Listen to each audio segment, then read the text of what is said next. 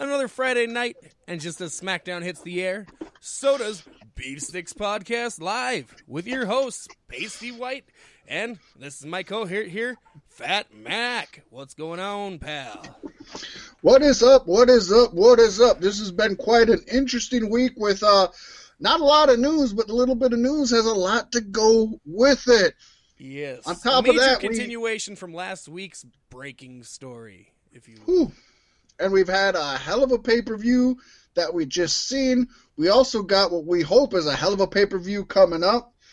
Paystee, and uh, with that being said, I got a special little beer for the evening that I want to drop because I almost forgot my special little beer last week, and we just cannot be doing that on Beef Sticks Podcast. No, we can't, and it should be at the top of the show where it matters on a pedestal. What you got? Yes, just like R. Kelly, it's on a pedophile.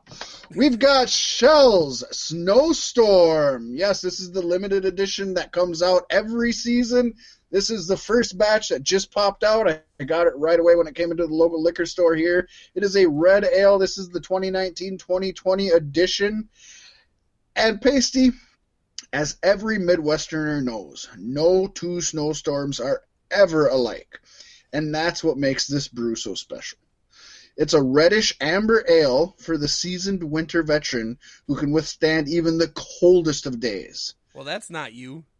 I know. But delicious malt flavors and a crisp hop finish, well, that's me. And that'll leave you asking one question Were you prepared for the storm, baby? I love it. It's a little early. I don't want you to bring that snowstorm to my door yet.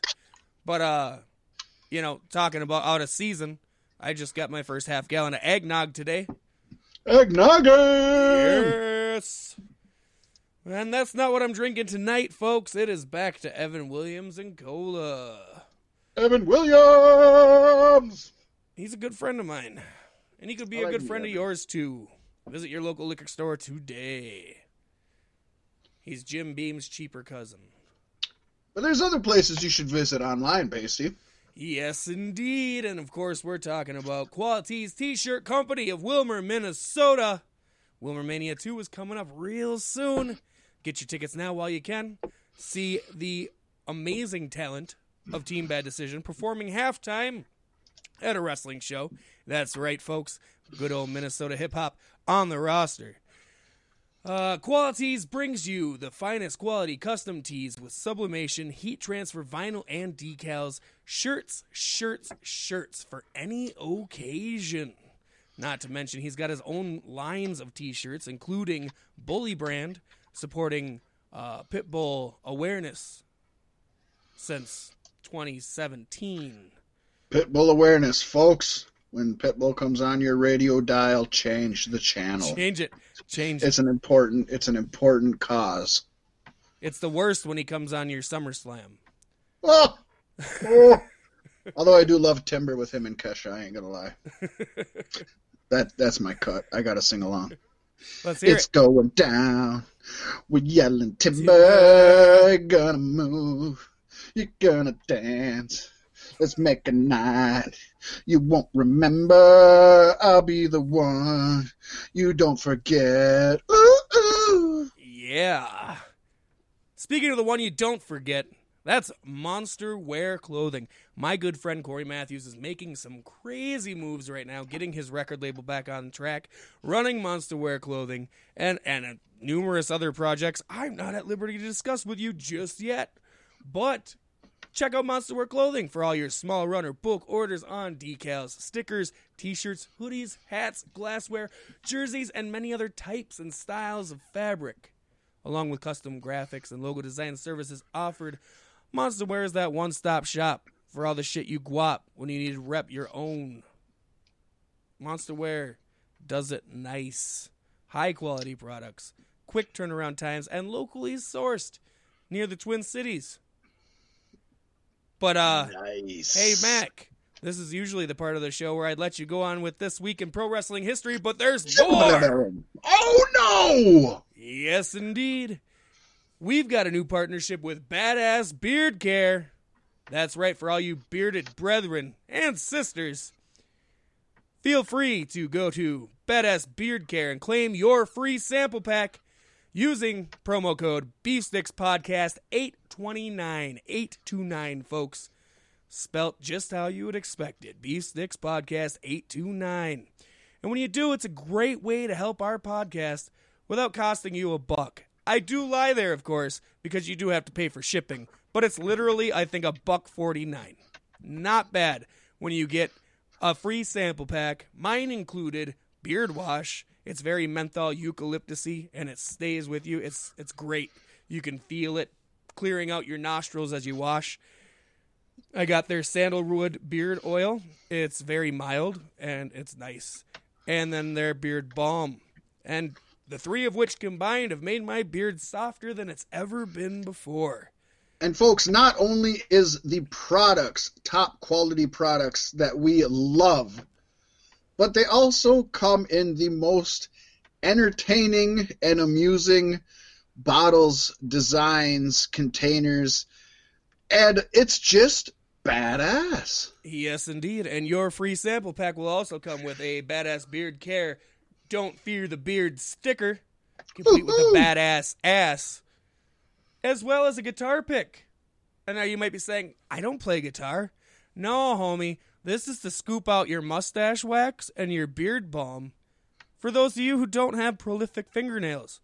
Because a lot of us men like to chew on them.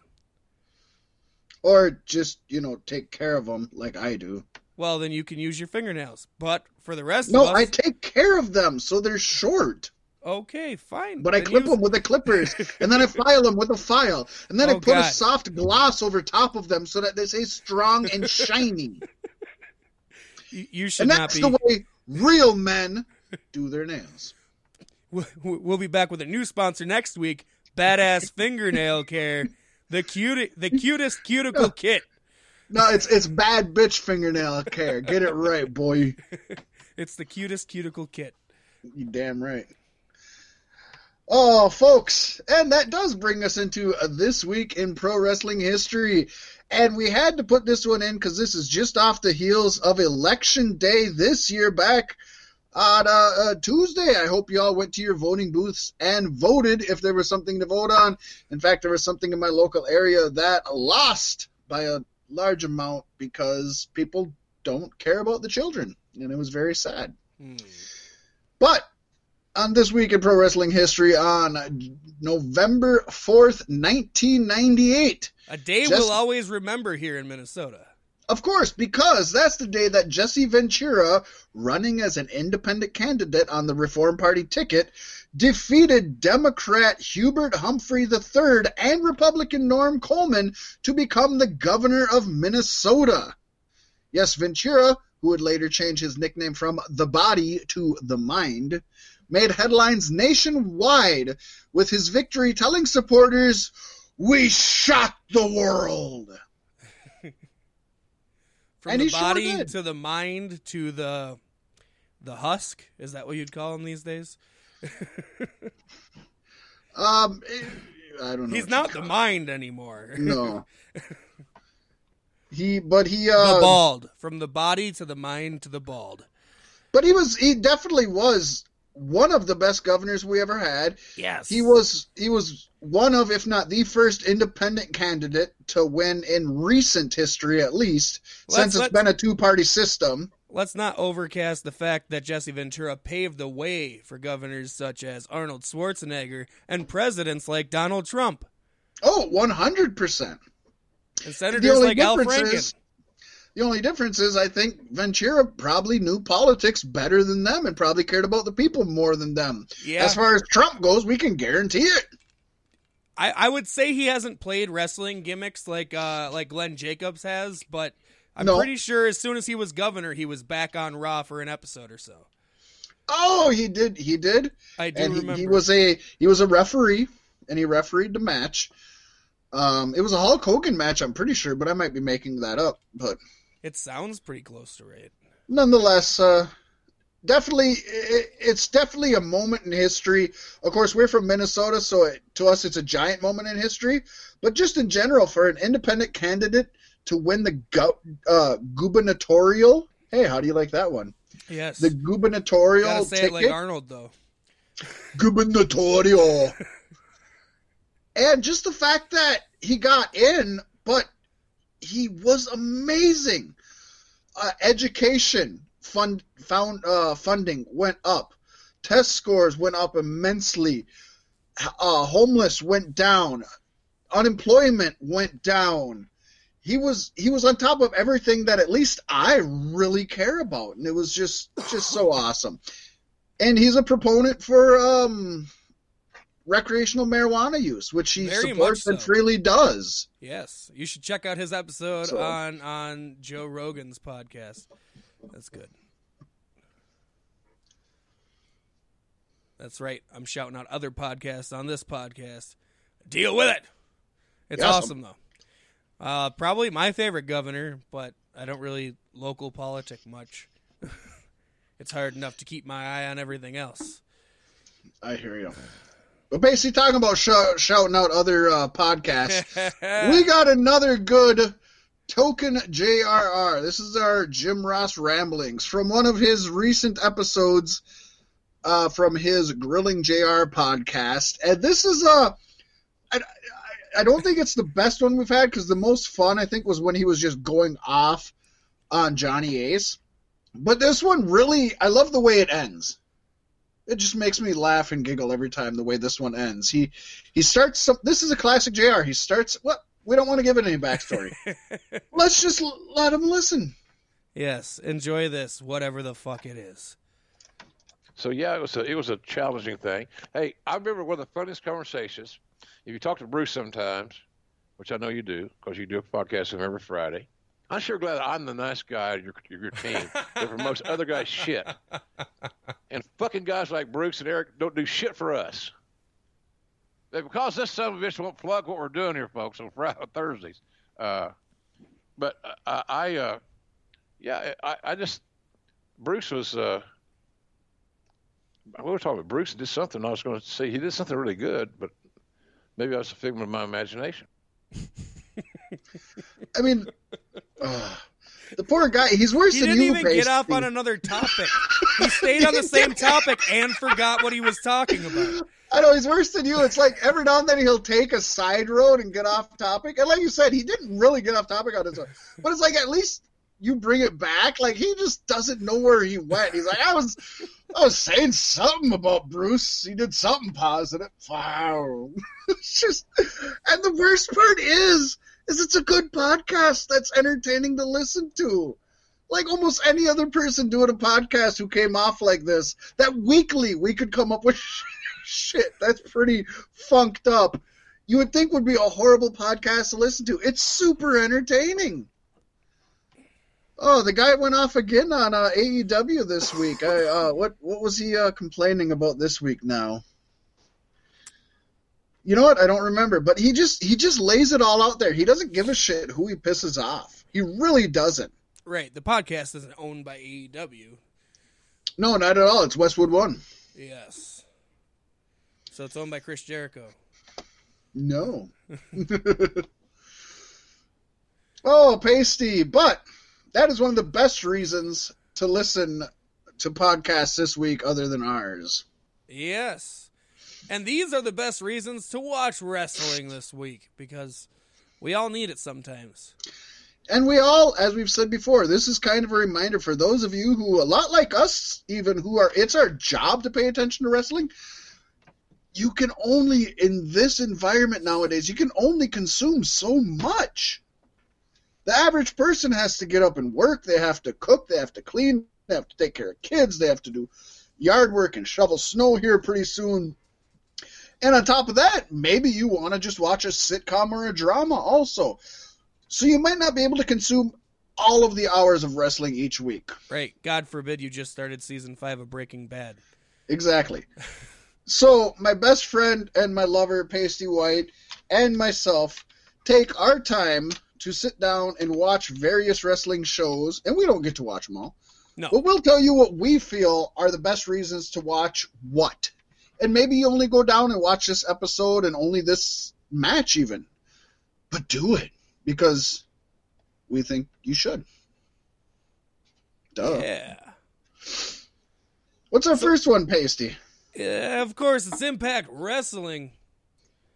where we saw OVE, the team of Sami Callihan, Jake Crist, Dave Crist, and Madman Fulton taking on Tommy Dreamer, of course, Rich Swann, Daga, and Tessa Blanchard in an extreme celebration match, which sounds bizarre. Woohoo! Chaos reigns supreme in this huge brawl that not only showcases week long celebration of Sami's victory by OVE, but also continues to further the Callihan Blanchard story. They're gonna sleep together by the end of it. I swear to. Oh, I you can feel the sexual tension. It's a super fun hardcore match. It um the whole episode, if you do decide to watch the whole episode, they go back and forth through this whole celebration of the draw, Sami Callihan. Because of That'd course, be great if if, she don't know, challenged him for the title and they beat each other bloody and then just started making out in the middle of the ring. that would be wild. um, if y'all don't know, Sami Callihan won the Impact World Championship from Brian Cage. So in a cage. uh, this this was really fun. The whole celebration was fun, but this match was really good. And just just read off the people. You got the original OVE, Jake and Dave. You got Sami Callihan. Madman Fulton is a beast. Tommy Dreamer is a name. And then you got Rich Swann, Daga, and Tessa Blanchard. Amazing. Yeah. Excuse me, folks. I, I'm sorry. I'm kind of sniffling here, and it probably sounds gross, and I, I should try to mute my microphone a little better, but um, really getting the, the bad colds and whatnot right now. But it's nothing compared to what I've had, and I'm not losing out on the show. So excuse me if I sound a little ill. But something that was super ill, Paystee, was AEW Dynamite this week. Not Oh, only yeah. was there an amazing go home match with an outside the ring brawl that really tied a lot of storylines together, but something that even superseded that was the Cody Rhodes promo. That was probably the best promo since the inception of AEW, I would dare say. And I think others would say that. Would you agree? Oh, 100%. I mean, Cody's been good at cutting promos, but this definitely had huge raw emotion and passion behind it that you could feel. Yeah, I haven't I haven't been behind his promos as much as a lot of people have, eh, but this one, oh my gosh! I mean, there's nothing you could say negative. He lays it all out in what I believe is a way to get folks to buy the pay per view that has been missing from most of wrestling, WWE especially. This is a go. This felt like a go home show. The whole show did you don't get that enough. And I know WWE they have the network and it isn't important to sell the pay-per-views because they're not making any extra money off it basically, but so they've lost something in that. So companies like Impact, like MLW just now started doing uh, pay-per-views, Ring of Honor, and of course AEW who is the second biggest at least financially, they're really bringing back the go home shows that we used to love. And that's what you need. You need a reason to buy the pay per view. I guess WWE doesn't need that because they got the network. They But- don't, and that's why they don't it, have yeah, good it go home shows. shows. Yeah, it definitely shows. They just end it with a tag team match, and that's like it. And I don't know. Just something about this episode was special, and I think it's going to lead to a lot more pay per view buys than than one might expect. Uh, I'm really happy that you enjoyed the Cody Rhodes promo as much as I did. Um, not only you, but this this promo got high accolades from The Rock and what the fuck, Jim Cornette. Oh my gosh! And we got more to say about him later on, but wow, you don't expect him to be positive about AEW because he's been extremely critical about them lately. Right. Uh, but it was called. It was called. It, they called it Cody's Hard Times equivalent. You know what I mean? I Which- don't know. which if I- I, don't like that. Yeah, I don't I don't like that. I think it's his own thing. Yeah, I think it's his own. Why can't it be his own? but he's so good at it. I can't believe. And you know, he might not be the best wrestler in the world, but when he can get you in the feels like that, he's he's good in this business. And um we don't really have a spot on this show to say it, so I guess since you kind of brought it up, we just have to uh we have to address it here because we, we try to be as much down the middle as we possibly can, and as much as AEW is an awesome alternative to WWE. Uh, we have to bring up the fact that uh, you said, you know, we hope it, it sells more tickets and more buys to their pay per view. Uh, this last AEW Dynamite, if you see uh, screenshots and pictures from folks, ouch, they sold about a little over a half of their tickets for that show. There was a lot. There was a whole section that was taped off completely that was off camera, Yeah. and a bunch of other sections uh, curtained I think a, off. a lot of their shows that the the hard cam side, a lot of it is curtained off. and, and I'm hoping. I don't know because I don't. I don't look at the num. I, I I don't know. I don't have all the information. What I'm hoping is that they're gambling on bigger venues and and they're not getting them, which is okay. That's Yeah. not a bad thing. Um, not my philosophy. I I, agree say- with. Uh, I agree with. I, I agree with Paul Heyman where it's you know get a smaller venue and sell it out and have standing room only, and the energy is twenty times. But I can't blame people for shooting high and, and not hitting the mark. That's Right. also not a bad philosophy. Also, this week was a bigger arena than they're normally in, from what I've noticed over the weeks. This had the double deck arrangement of seating going up, whereas most of the time they're in an arena that only has the one Uh, I seating I don't know. I might have to disagree with you there because I know that so far they've been hitting up usually the same arenas that WWE has been hitting up for their Raws and Smackdowns. Oh, So well then they're just I- really good at having it dark enough that you don't see the other rows. They probably are, and that and that's a good thing. That that's a positive. And I will say that this week NXT and the ratings was just numbers Super close. Oh, Dynamite. but that's that's that's what I want. This Yeah, is great. yeah. I love them being neck and neck. I don't want one superseding the other. I want them neck and neck to where they're both hungry as oh, shit. Oh, I want I want Dynamite to go or I want NXT to go over Dynamite for a little bit just to see what it drags out of Dynamite. Oh, and what it drags out of NXT. Yeah. Oh, it's been dragging. out- Oh my god. Oh, and NXT's can- been uh, we do got we do have to point out though this NXT that that got super close to them was the first NXT that had had a bunch of uh, main roster guys on it. Well, it wasn't a bunch. It was just. So what the does OC. that say about? Uh, o- only the OC was there, okay, so there's and seven then there was a on cool the gimmick. There was like and this three of them cool main angle roster where where Finn Balor came out, and he like AJ. Oh, and he up the too pointed at him with his gun and he gun pointed at He AJ. pointed But at then right the after Adam. Cole came out, Oh. and so you don't know is he going to join Undisputed Era? Is he going to Yeah. join the OC? But either way, it's going to be fun.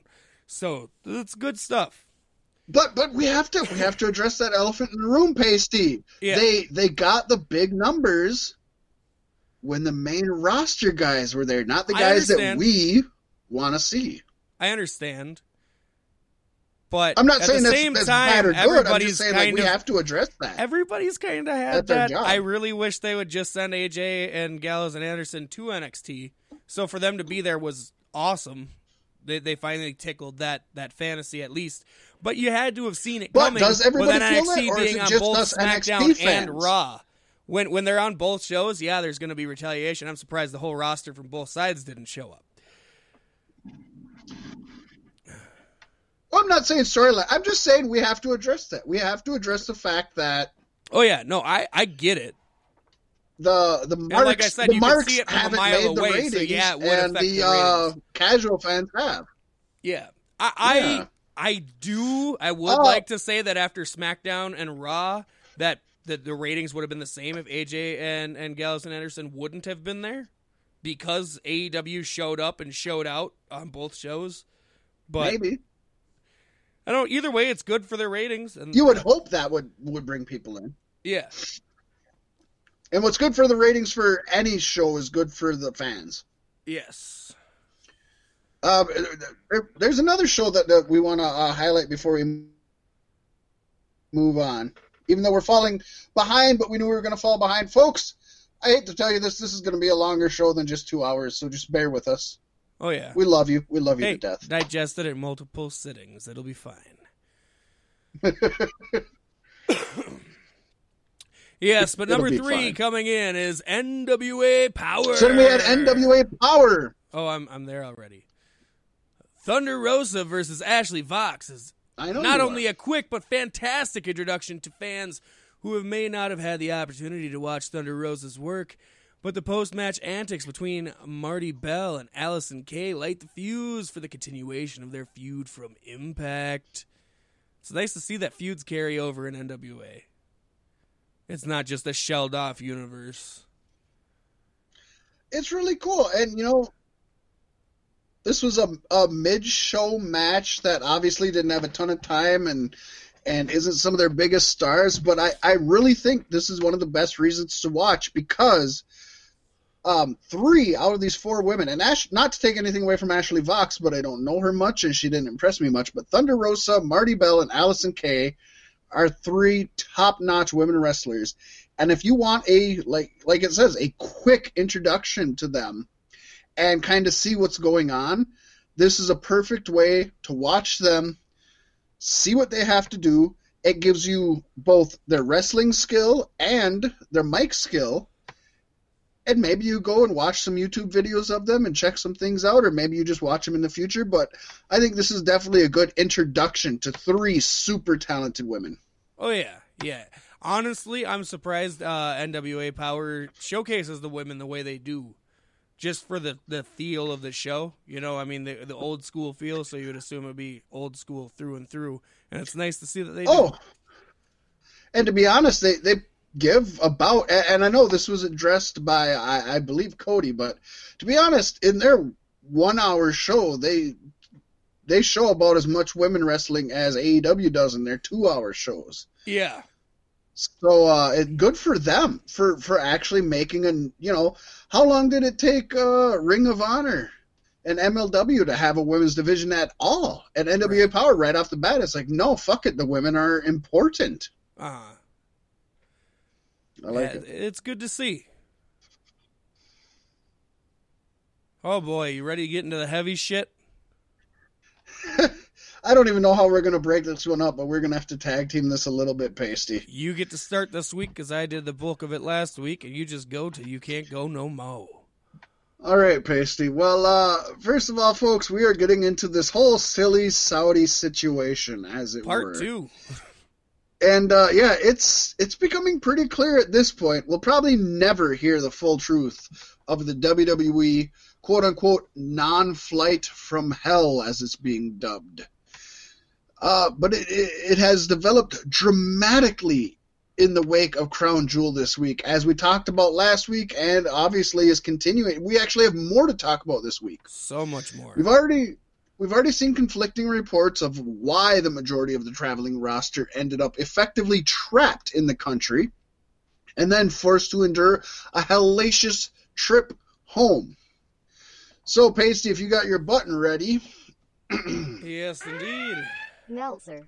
Dave Meltzer has Meltzer. revealed on the Wrestling Observer that it seems the talent were lied to about the nature of the delay.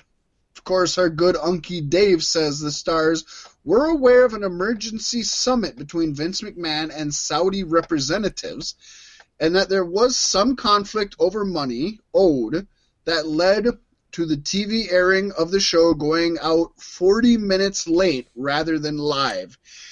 And for as much as other people may argue this point, to me, if you're going to be 40 minutes late, you just wait and be 60 minutes late and call it an hour delay. But the fact that it's 40 minutes late makes me think that somebody was holding out, and then at one point somebody said, okay, now you can go, and they did it. Now, to be fair, that story fits the video posted on Facebook by former WWE Spanish announcer and current AAA employee Hugo Savinovich, in which he claimed that WWE talent was not allowed to leave Saudi Arabia because of a matter of 300 to 500 million that WWE was owed by the Saudi government. We touched on this last week, Paystee. WWE had not been paid for the last Saudi show, the Super Showdown, as of September 30th. Meltzer said they did say on the investors' call that they received 60 million after September 30th, which is when the report closed, but before October 31st. More specifically, it seems most folks are saying a couple hours before Crown Jewel actually aired, which would imply, it was being held off from being aired live until they got the money. That actually makes sense. So there was talk about money owed, and there was clearly money owed. That's been officially announced by WWE. That's not speculation. Money was owed that was not paid. But exactly what happened that led to Vince McMahon having whatever happened, we don't know. Now, WWE allegedly responded by cutting the TV feed, and the government responded in kind by essentially, quote, kidnapping the talent. Naturally, now that's not the sort of accusation you just throw around lightly, Paystee, because uh, keeping, uh, well, kidnapping is a grave crime, and it comes with significant punishment. Though, I guess, when you're a government who sets its own rules anyways and can behead random folks at will, maybe not. We don't. But apparently, this whole thing was resolved. Nobody lost their head as far as we know of, and thus the show was going on ahead on delay. But that still doesn't entirely account for why the talent were delayed so long subsequently.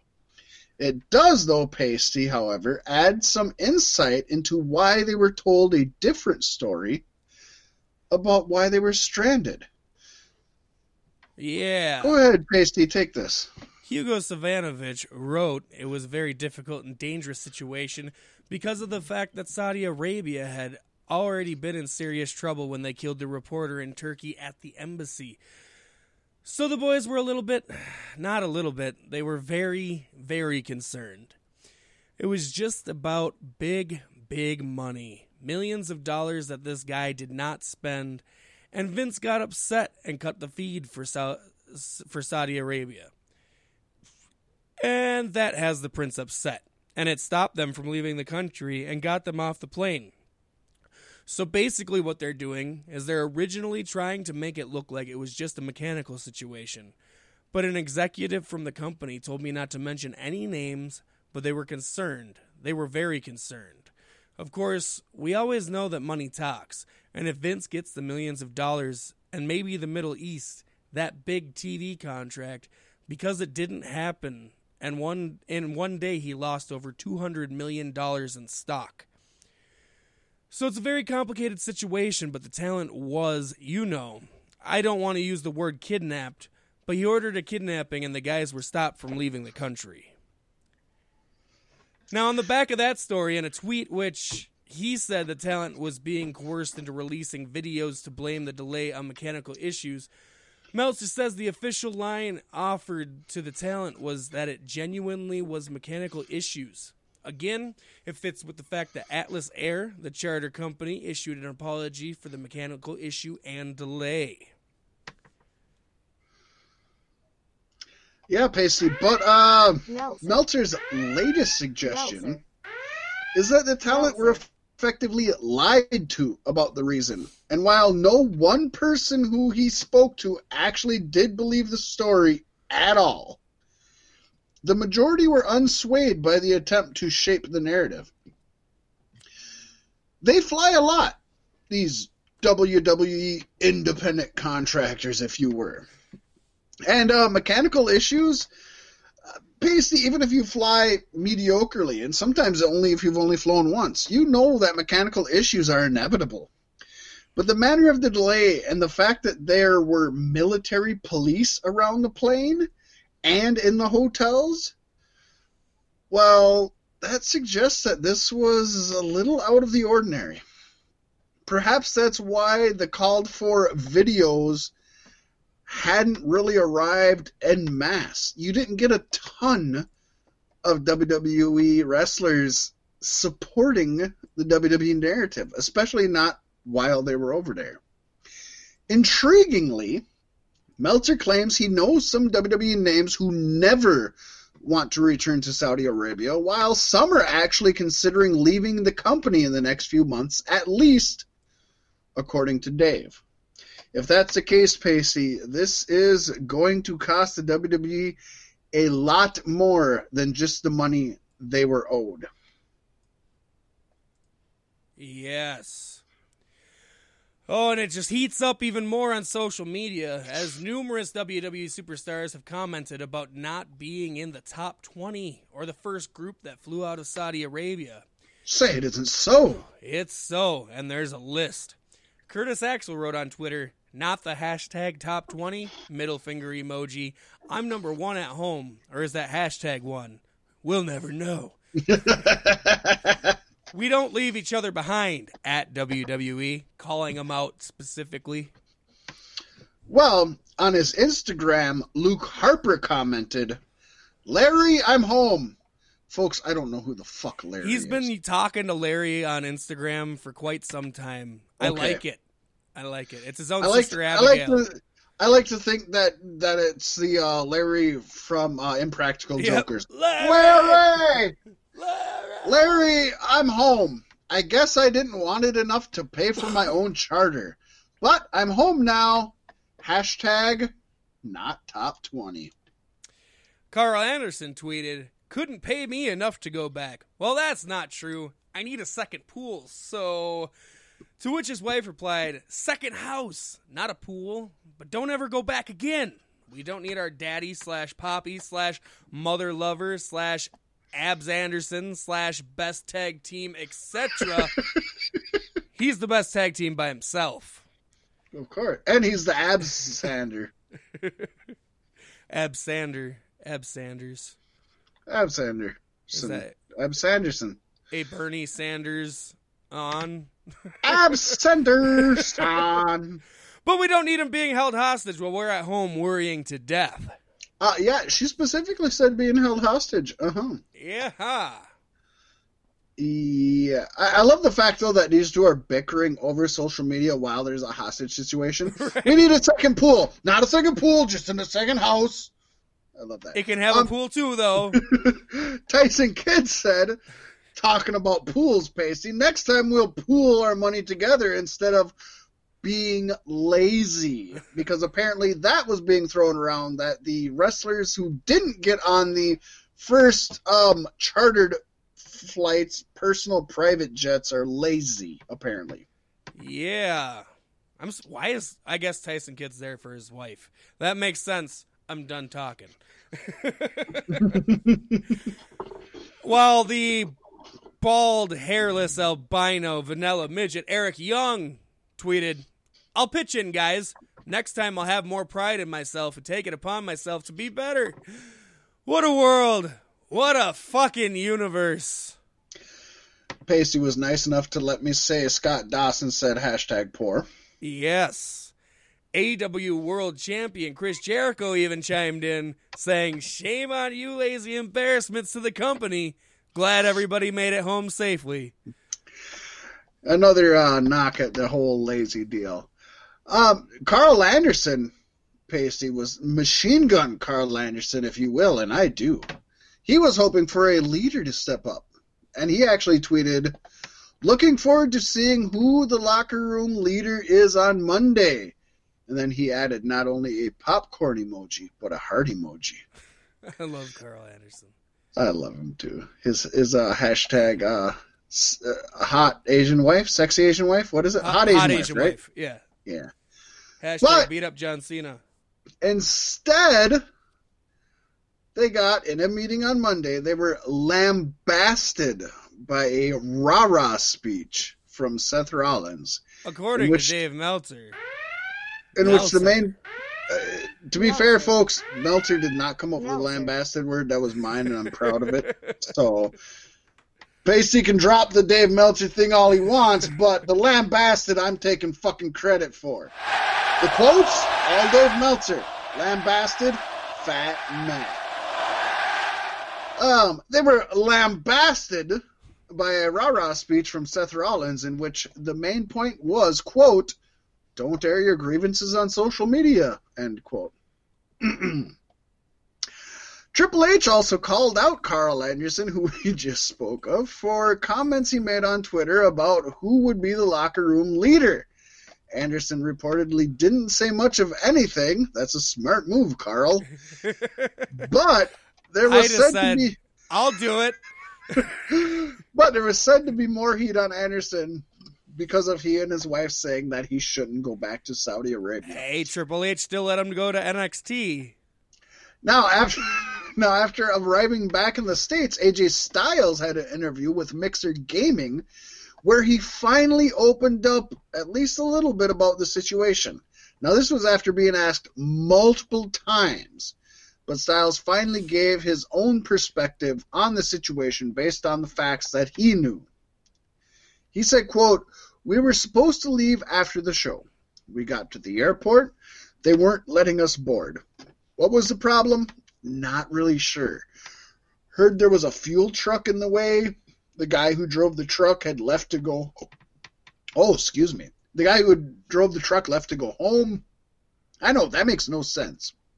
Why would the fuel guy leave if he knows he's got a plane that's leaving? Then there was some paperwork issues.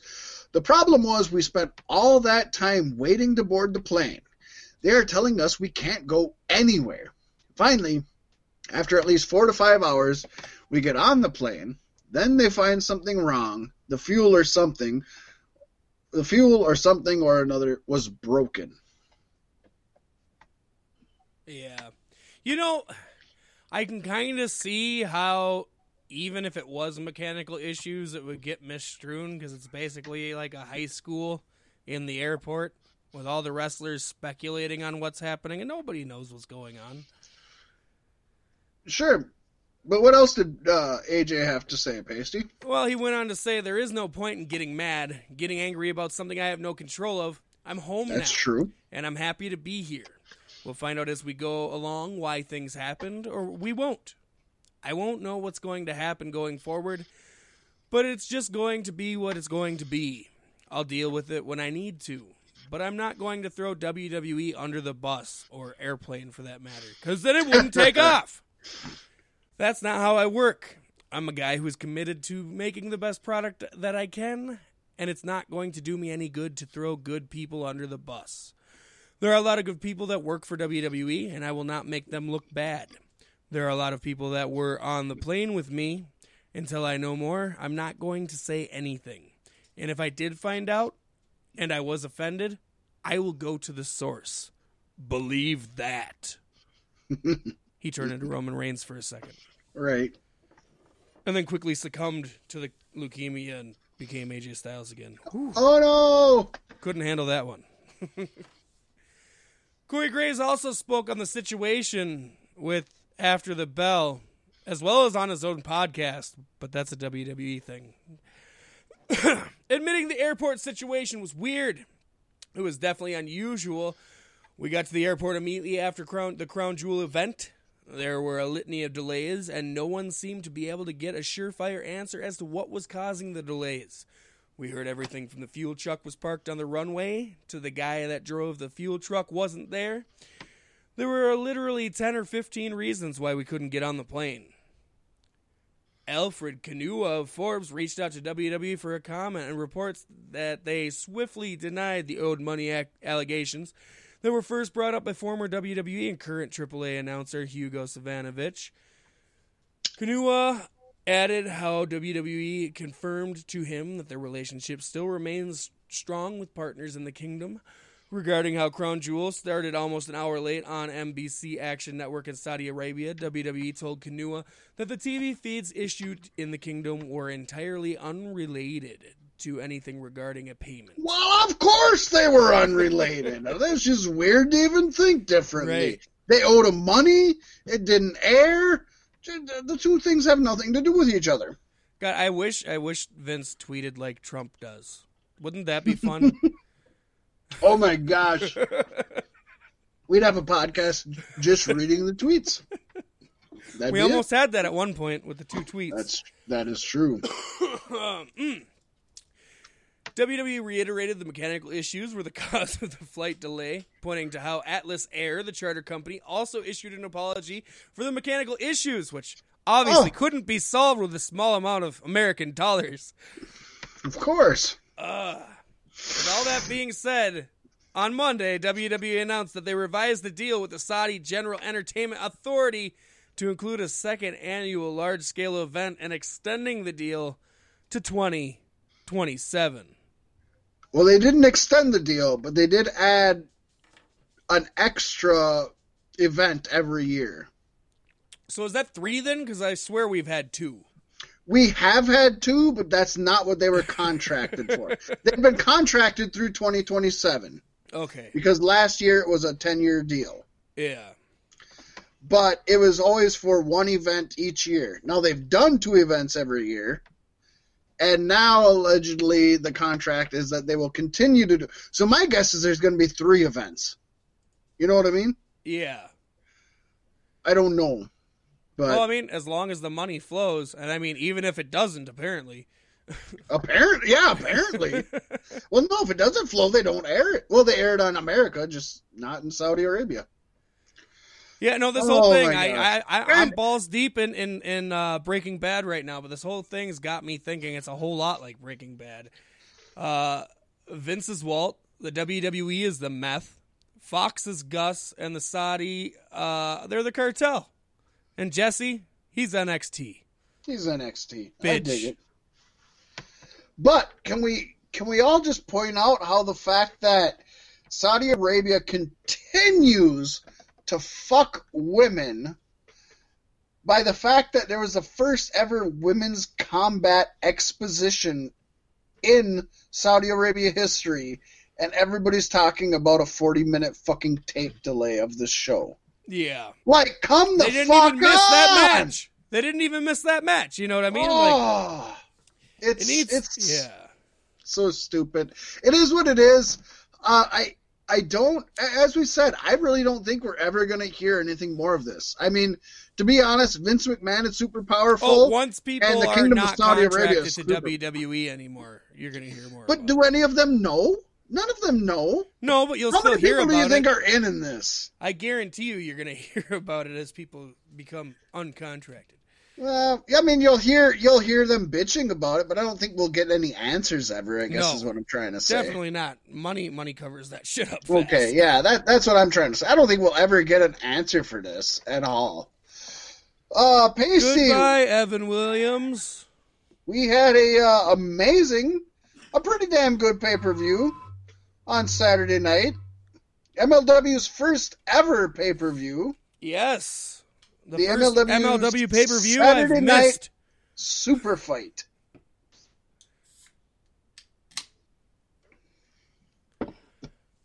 Yes. I did Yeah. miss it. But I heard it was good. And I intend on watching it this weekend in my spare time.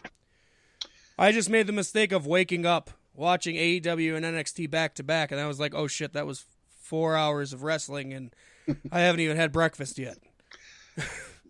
Well, like we've said, it's a lot to digest to try to catch everything. It's so much. Uh, but Fat Mac wasn't going to miss MLW's first pay per view. And uh, so we'll go God through this kind of quickly because it's, I guess, it's just my opinion. You watched a, a few matches, right? Yeah, yeah, I watched um at least the first two, I believe. There you go. Well, to be fair, I didn't watch any of the pre-show matches, so we'll just kind of zip through the results. Leo Brien defeated Savio Vega. Paystee and I both thought Vega would win that one, but it's good that he's he's um, elevating undercard talent. Yeah. Gino Medina, in his debut for MLW, defeated Airwolf.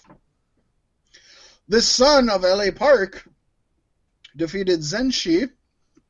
And there was a three way tag match to where the Contra unit defeated both Dominic Garrini and Douglas James and the Spirit Squad. Boo. Yeah. Well, you're the one that voted for them. You I know dumbass. I'm booing the fact that they lost. Yeah, well, you're You never bet against the Spirit Squad And they never win. unless uh, the Mean Street Posse's in town. Whoop whoop. That was that was um Shane McMahon's shit, wasn't it? Yes, yes, it Yes. was. Um, so then we get to the main pay per view, and we started it off Can that with be a tor- tag team match? Can we get the Spirit Squad versus Mean Street Posse? uh, be we fun. can. Has it happened? That seems like something that should have. I'm happened. a, I'm sure it has, but I don't know that it has. You know, yeah, like you said, it's something that it should have happened. But it's got to did have it's got to have Shane and Dolph in it though.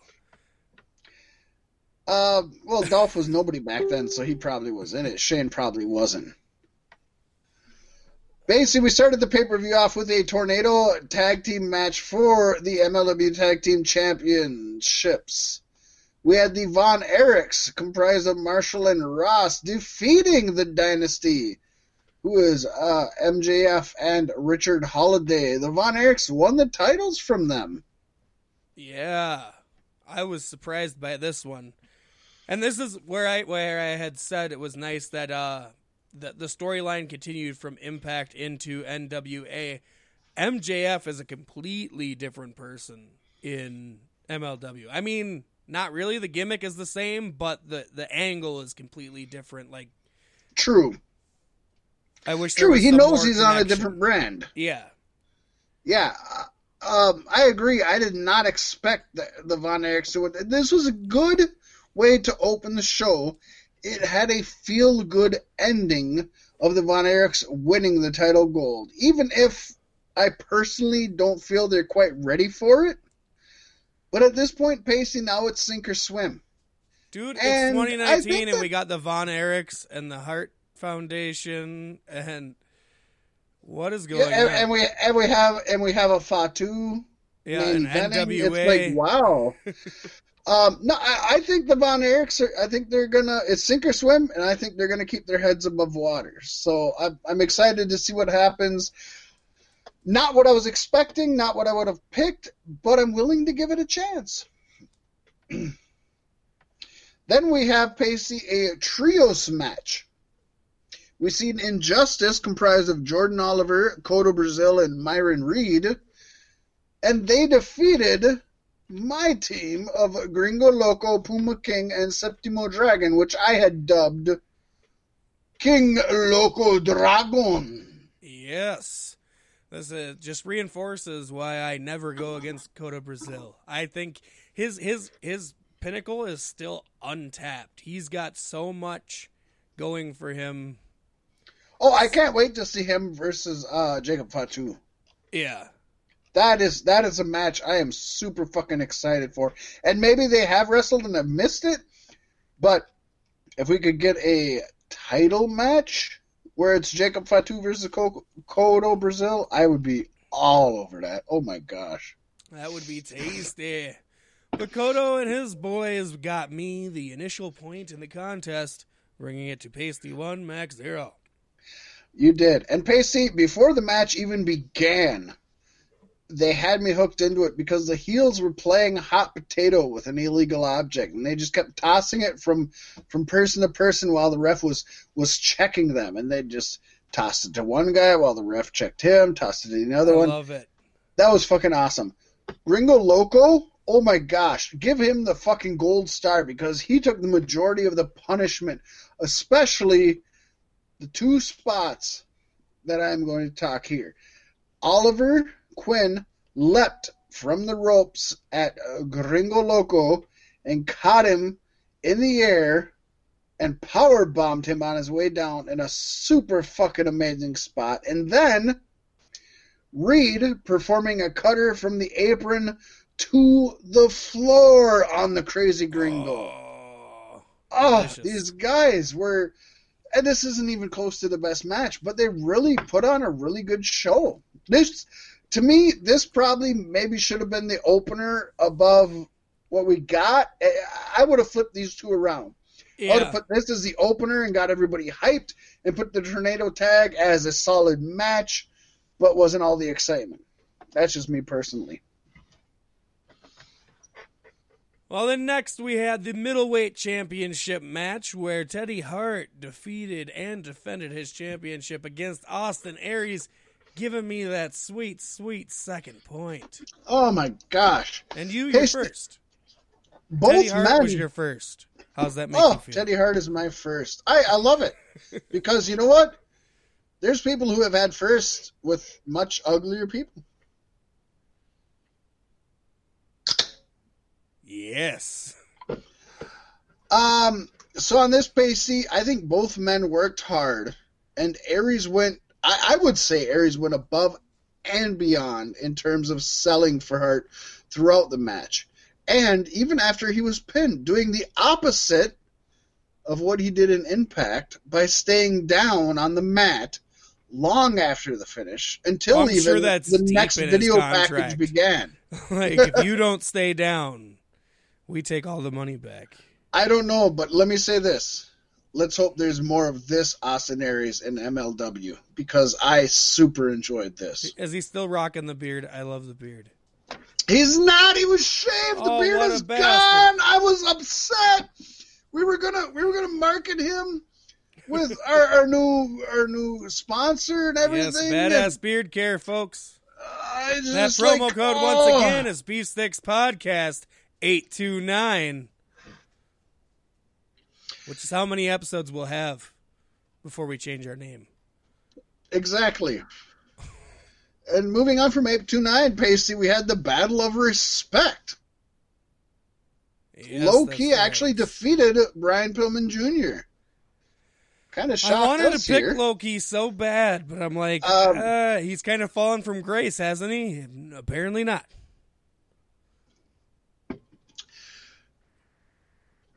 Well, in my opinion, this was a well told story. We had the veteran Low Ki humbling the cocky Pillman, who I had said last week, you expect you expect the veteran to win on a battle of respect, but I really thought they were pushing Brian Pillman Jr. and, and something was going to come of this. Right. But they, The- they did the Cena- right move as far as the storytelling goes, um, or, or at least the classic move. Yeah. The announcers, though, Paystee, this is an AEW here. The announcers did a fantastic job of helping the wrestlers tell this story as well. And I give as much credit to this match to the announcers as I to the wrestlers. Now, I've always enjoyed Low Ki from the very first time I ever seen him. And even though he was very good as the heel champion, I think he might actually end up doing better as kind of the lone wolf face Paystee. I'm excited to see. But the thing I, what I'm questioning is, um, is this going to lead to any real changes in Brian Pillman Jr.'s character or not? Did Obviously, shake hands after the match. That's the question. yeah, Low Ki is definitely evolving. What's going to happen with BPJ? I don't know. I bet Low Ki could manage him and steal him away from the foundation. Ooh, I hope not, but that's actually cool at the same time. Uh huh. And then he can get looped into Salina De La Renta's Promociones de, de la, uh. Promociones Dorado. Yes, that. Yes, that. Yes, that. I don't know. Either way, that's that's good stuff. What else we got? Then next we saw Tom Lawlor defeating Timothy Thatcher, Dragon Hatcher, in a How to Drain Your Dragon match. And Tom Lawlor drained his dragon all over Timothy's face. Paystee, this one was nowhere near as good as I expected, but I, I will Oh. say it was completely unique. It's the only one without on a special title. I know, but uh, I wasn't into it. The crowd wasn't into it. Uh, there was a post-match promo by Lawlor that was pointless, and he didn't really say anything. This was the, I will say, this was the lowest point in the pay-per-view. I, it's not good. Oh, it's Not good. I know. But there's a high point coming up, Paystee. Yes, there's always a high point at the top of a stairway. And we're talking a stairway to hell, which also has a low point. and Matt, Mance Warner defeated Jimmy Havoc and Bestia Say Say Sace. Tell me about this one. Well, the first thing I have in my notes, a little too much dick abuse in this match. I think they could have. It was. It came off very cartoonish with how much phallic uh flagrance was it's in funny here. when Joey Ryan's not in the match and that still happens. I know, right? But otherwise, it was actually an insane hardcore match that you would expect from these guys, especially given this stipulation. Like I said, the And- most brutal from all corners of the globe coming together. It is, and as much as I can say, this was a great for this being a hardcore match, whatever you want to dub it. You know, It was awesome, and I enjoyed every second of it. But obviously, uh, a little too much of the uh, uh, testicular non fortitude I didn't dig, and I'm not really sure why Bestia was added to the match, other than him having taken the loss so that Mance Warner and Havoc can continue their feud. Because I think this could almost be a better match with just those two. And I love Bestia Seis Seis Seis. I love it, but and I love Promotions uh, Dorado, but um, Was the stairway a ladder? yeah, yeah, it was a ladder. Okay. And it was good. I mean, this was super. well, this was a super good match for what it was. You don't have a good ladder match between two people. Yeah, let, let me say this. If you're looking at it as a match alone, like you're just going to stroll through one day 20 years from now and say, I want to watch this match, you're going to enjoy the fuck out of it. If you're watching it and trying to continue a storyline, I was kind of disappointed in it. So it's got its plus and its minuses. Could you tell Jimmy Havoc didn't want to get injured on his not main job? No, not Good. at all.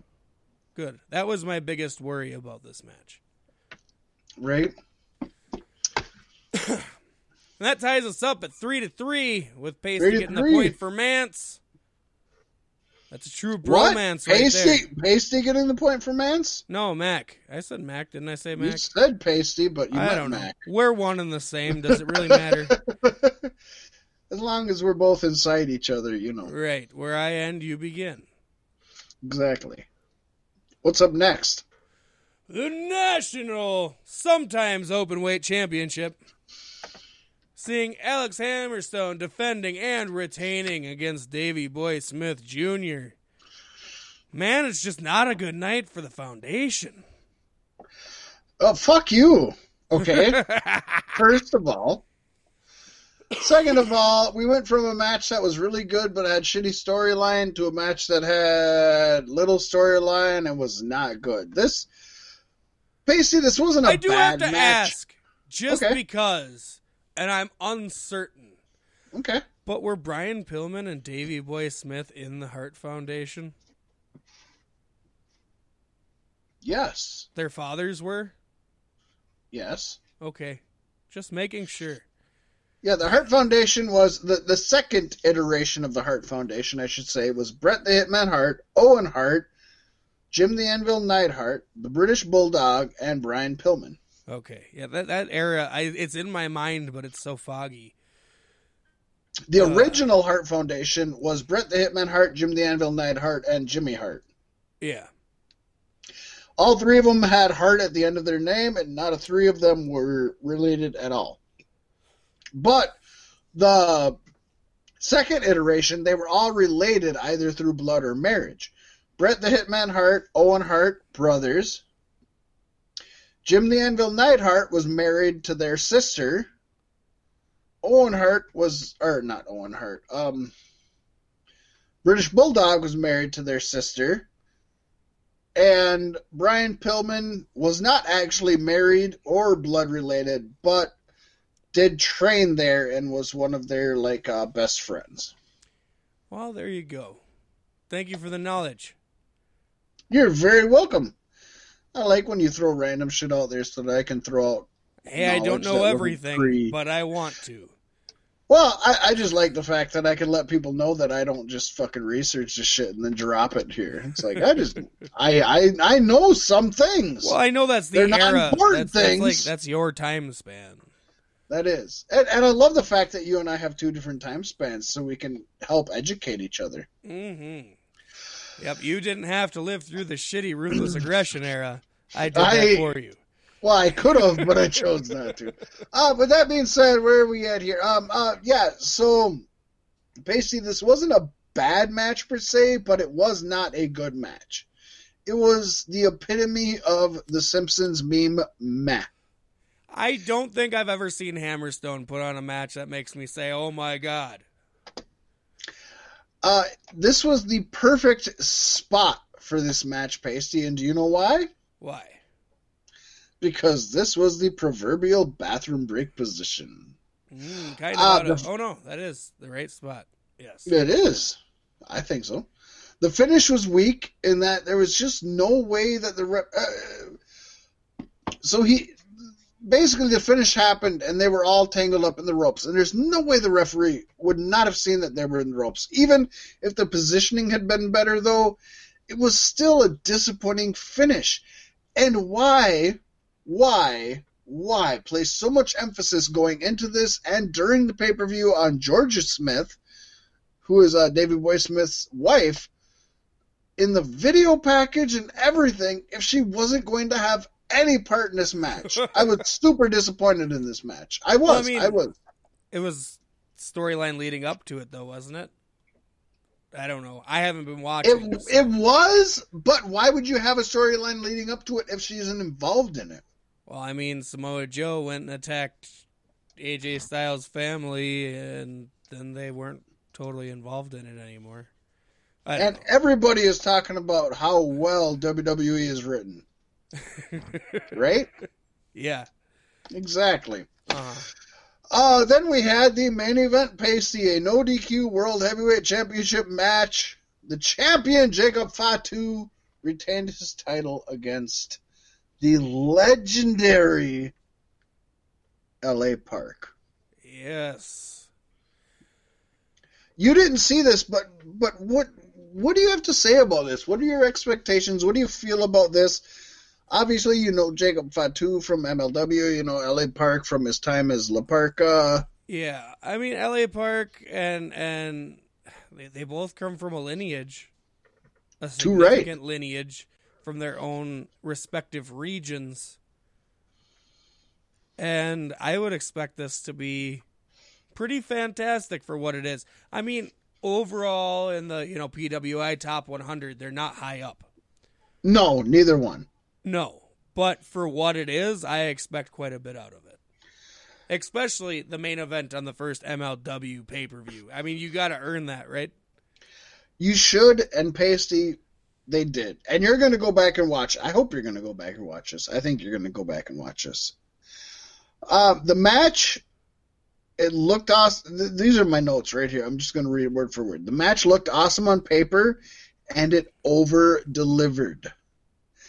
Now, LA Park bled buckets, and he ended up having his mask half ripped off.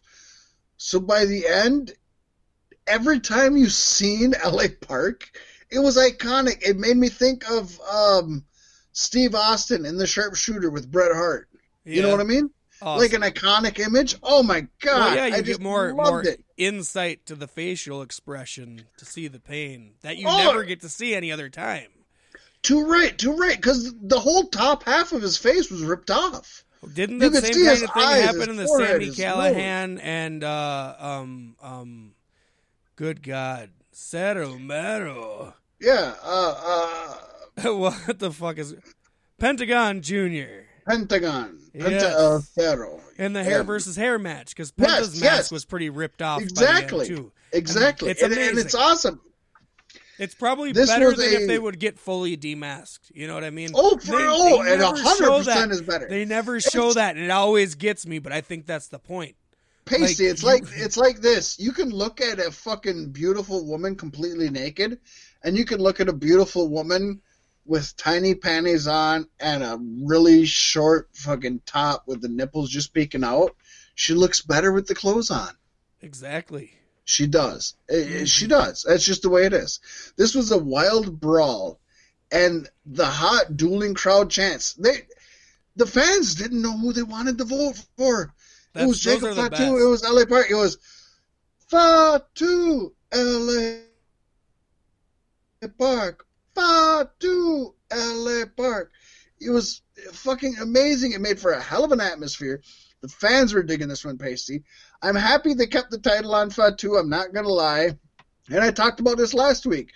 Uh, this guy could be the face of the company, a real homegrown star. While LA Park, he really he doesn't need the championship to be over with his fans. We're we're we're gonna fucking dig him no matter what he does. He's already earned his place. You know what I mean? And Yeah. you don't want he's past his prime. I hate to say it. He No, did an it's true. awesome job in this match, but he's past his prime, Right. He's and no you Tommy don't want to Dreamer. worry about injuries. Yeah, He's no Tommy Dreamer.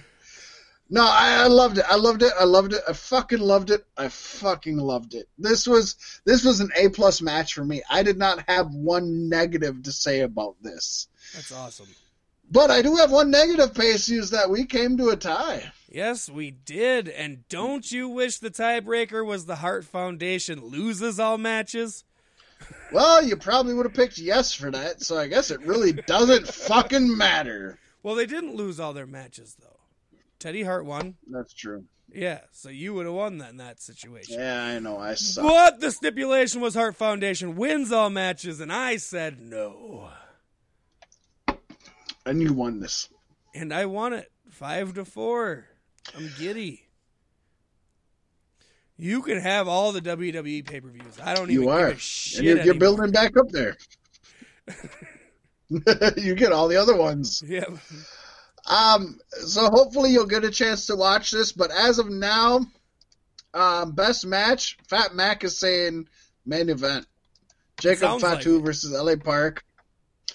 Final grade, I'm giving it a A minus. I'm gonna err on the side of lower because uh, a few matches that should have done good disappointed me. So I'm giving it an A minus. Basically, if you change it in the future, go right ahead. at least it didn't. but that's what wasn't I'm going enough with for now. disappointment to drop your A minus to a B.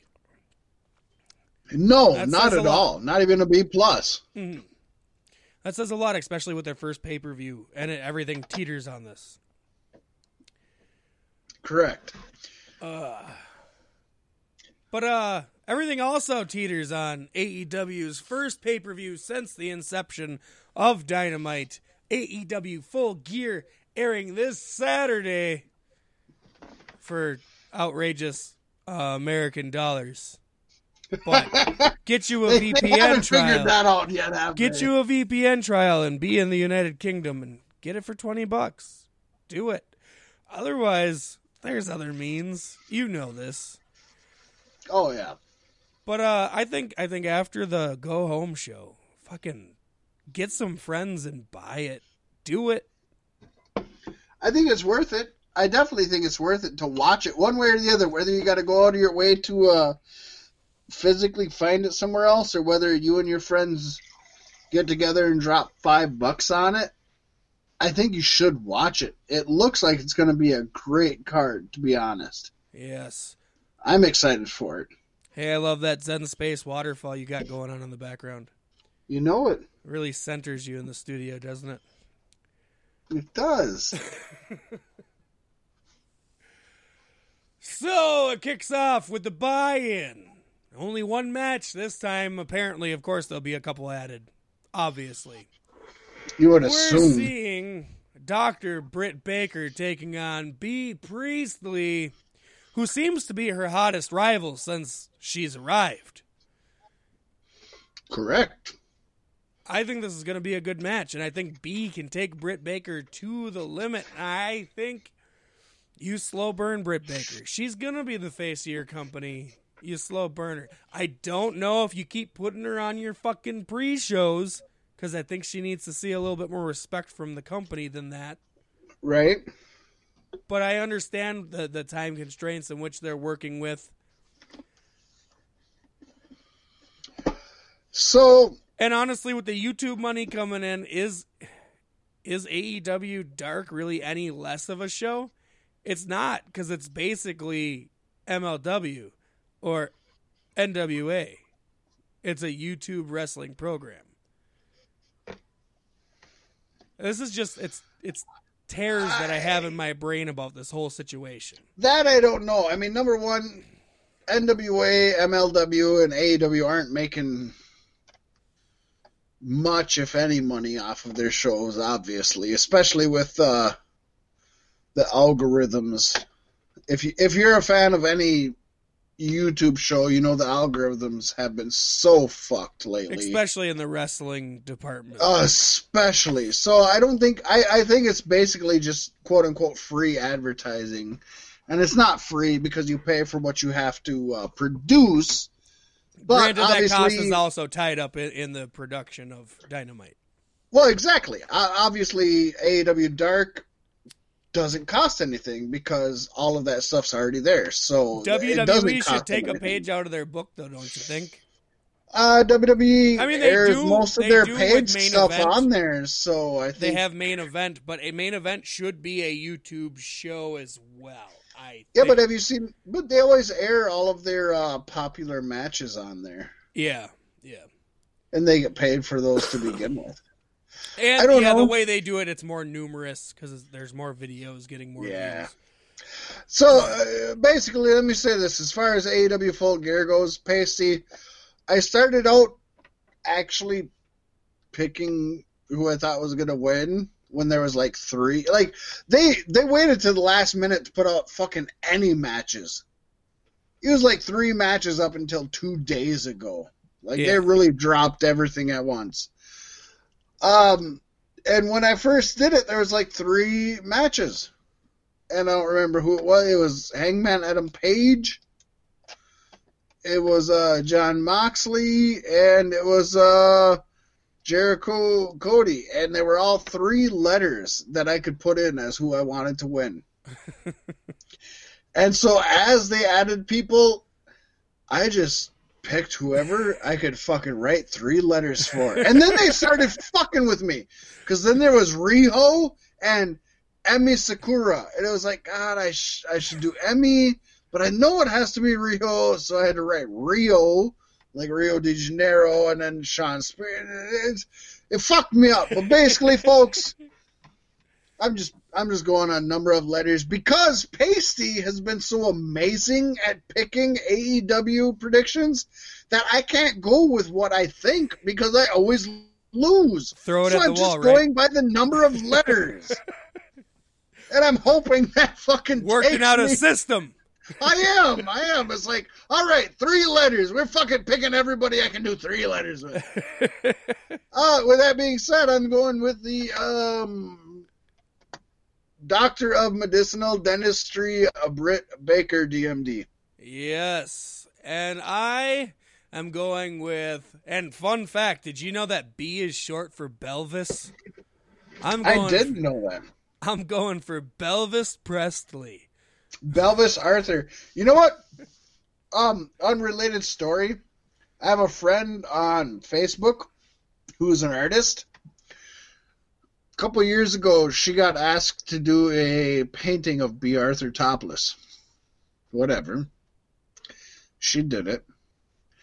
She just posted a thing that somebody had seen that, and so they asked for a painting of the entire Golden Girls topless.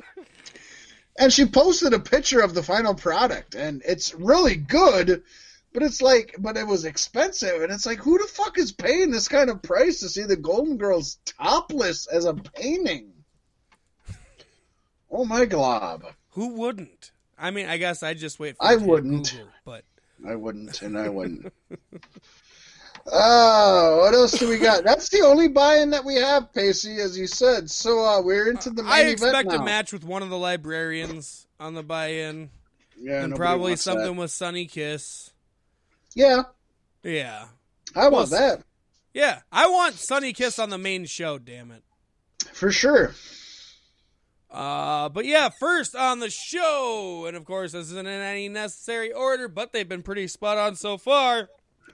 Uh, Joey Janela versus the chairman of AEW, Shawn Spears. And of course, the man who just had an amazingly bloody, awesome match has a grudge to him calling himself the chairman. And of course, he came down with the chair and got on the chair and danced in MLW. And I'm talking about, of course, LA Park. Yeah, good stuff. Yeah. Hey, I mean, Vince calls himself the chairman too. It's it's fair game. Well, Vince is a legitimate chairman. let's let's just call a spade a spade. What do you got here, Paystee? Oh man, I love Joey Janela, but Shawn Spears with uh with Tully Blanchard is, is a pretty formidable team. And he pushed Cody to his limits. I think Joey's down there in the ranks and being a hardcore wrestler, he can afford the loss. I gotta go with Shawn Spears. Did you see them pull Joey Janela's tongue out of his mouth for being disrespectful and putting a cigarette out on it? I actually did see that. And then in the cool. in the in the YouTube video or whatever, the the lead up to to Full Gear that they released after AEW Dynamite, um, they they did they took out the cigarette and said they just tried to pull his tongue out with the players. I'm like, oh come on. That's stupid. No, I, I agree with you, although I will say uh, Joey Janela is badass, but the fact that trying to build Shawn Spears as Cody's nemesis, he Yeah. has to win this. There- There's no way he doesn't. I'm just gonna say I wouldn't be mad at all if Joey Janela won. I'd actually be probably happier than I Shawn would be Spears happier. winning. I think Joey Janela should win, but yeah, Shawn Spears is going to get it. That's who they're if pushing. anybody can afford to float lower down the card, it's the hardcore guys. That's that's what I think. They're gonna have their own prize true. eventually. I I think. I don't know that that's true. What do we got next? Hardcore. Yes, an unsanctioned match. Well, these guys don't count. They're cut from a different cloth. Jon Moxley versus Kenny Omega. Um, it's unsanctioned. Mox is pissed about that because he doesn't get the paycheck. I'm assuming this is actually going to come last on the show. It makes sense because they shut the lights out and then it comes back on and it's unsanctioned. But uh, I hope it's not, because it'll be the second time that they pull that. Right? yeah, The championship should go on last. yeah. Do the unsanctioned, unsanctioned match first. Start your show off with it. I just think it sucks because as Jon Moxley's had the only legitimate matches he's had in AEW are tag matches. And unsanctioned gotten- matches. Yeah, he, Well, the he, he hasn't unsanctioned had they don't count match. towards your win loss record though. Unsanctioned matches. well, I know, but completely off the neither neither do tag match. There's there's there's tag there is a, match. there is a tag thing. So your tag Yeah, but does that count, count- in a tag bracket, But does that count towards your? That not doesn't count not towards, towards your, your main title. Yeah, not Yeah, exactly. So he's he's never he never has. And Kenny Omega, we know they they want to keep losing, or we think. Yeah, I would assume so, and that's you why and I, gotta- think that Yeah, I think it's, it's, Moxley. Moxley's winning. Come on, come on. and, and and in the in the go home show, uh, Moxley and Omega had to side with each other for a brief moment, and so I, I see some respect being built as they travel through this hell, and uh, possibly a tag team in the future. And I mean, how amazing! Come on. How amazing would that shit be? I would love it. I would love it. Uh, It's obviously going to be a short term tag team, but oh fuck, I would love it. Uh huh. And then we have uh talking about tag team. Well, no, we're not talking about tag. Team. Adam Page, Paystee, and the Yes. bastard Pac. Definitely not a tag team. Although they Well, might be they after this be. match. Yeah, you don't know. You you just don't know. Pac and Page. Pac and Page.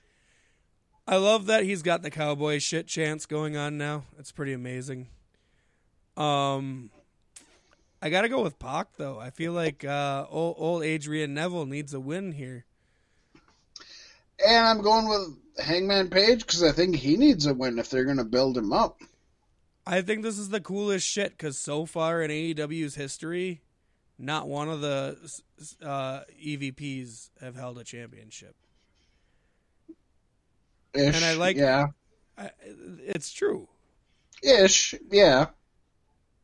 But uh, yeah, no, I, I like. it. Ish. I mean, we, can, are- we you got you got to put the asterisk. Are you on gonna it, triple A with the Young Bucks? Is that what your thing is? No, my no, my thing is a they've all got to uh, fight for it, Yeah, and b Jericho. But they had to do that a- to get the people to assume that they were going to nepotism Okay, it. You know what I we mean? know we all know that Jericho is an EVP, just not by title. He's definitely on. the highest paid. He's also an EVP. You don't think he makes decisions, I think he's only got a three year contract. I think he's got some. I think but you don't got. think he makes decisions. I don't think he's. I think. I don't think he's EVP, but I think he's got a backstage job. I think he's getting You that don't think second that- paycheck. you don't think He's that getting he the health made insurance. his match. Every Oh, match no, that he he's did. had, you don't think he, he made him. his. He, yeah. You know what they said though? They're giving a lot of the wrestlers creative control within their means. I don't. know. Exactly. It's good either. No, no, no. I, I, I, I dig it. They, they haven't. I, I dig it.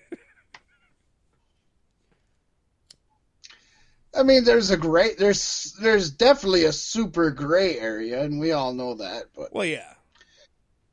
um, I, I yeah. What do you want me to say? I don't know. Uh, did you say who you're picking? I'm picking. Um. Yeah, I'm picking uh, Hangman Page. Yeah, Hap.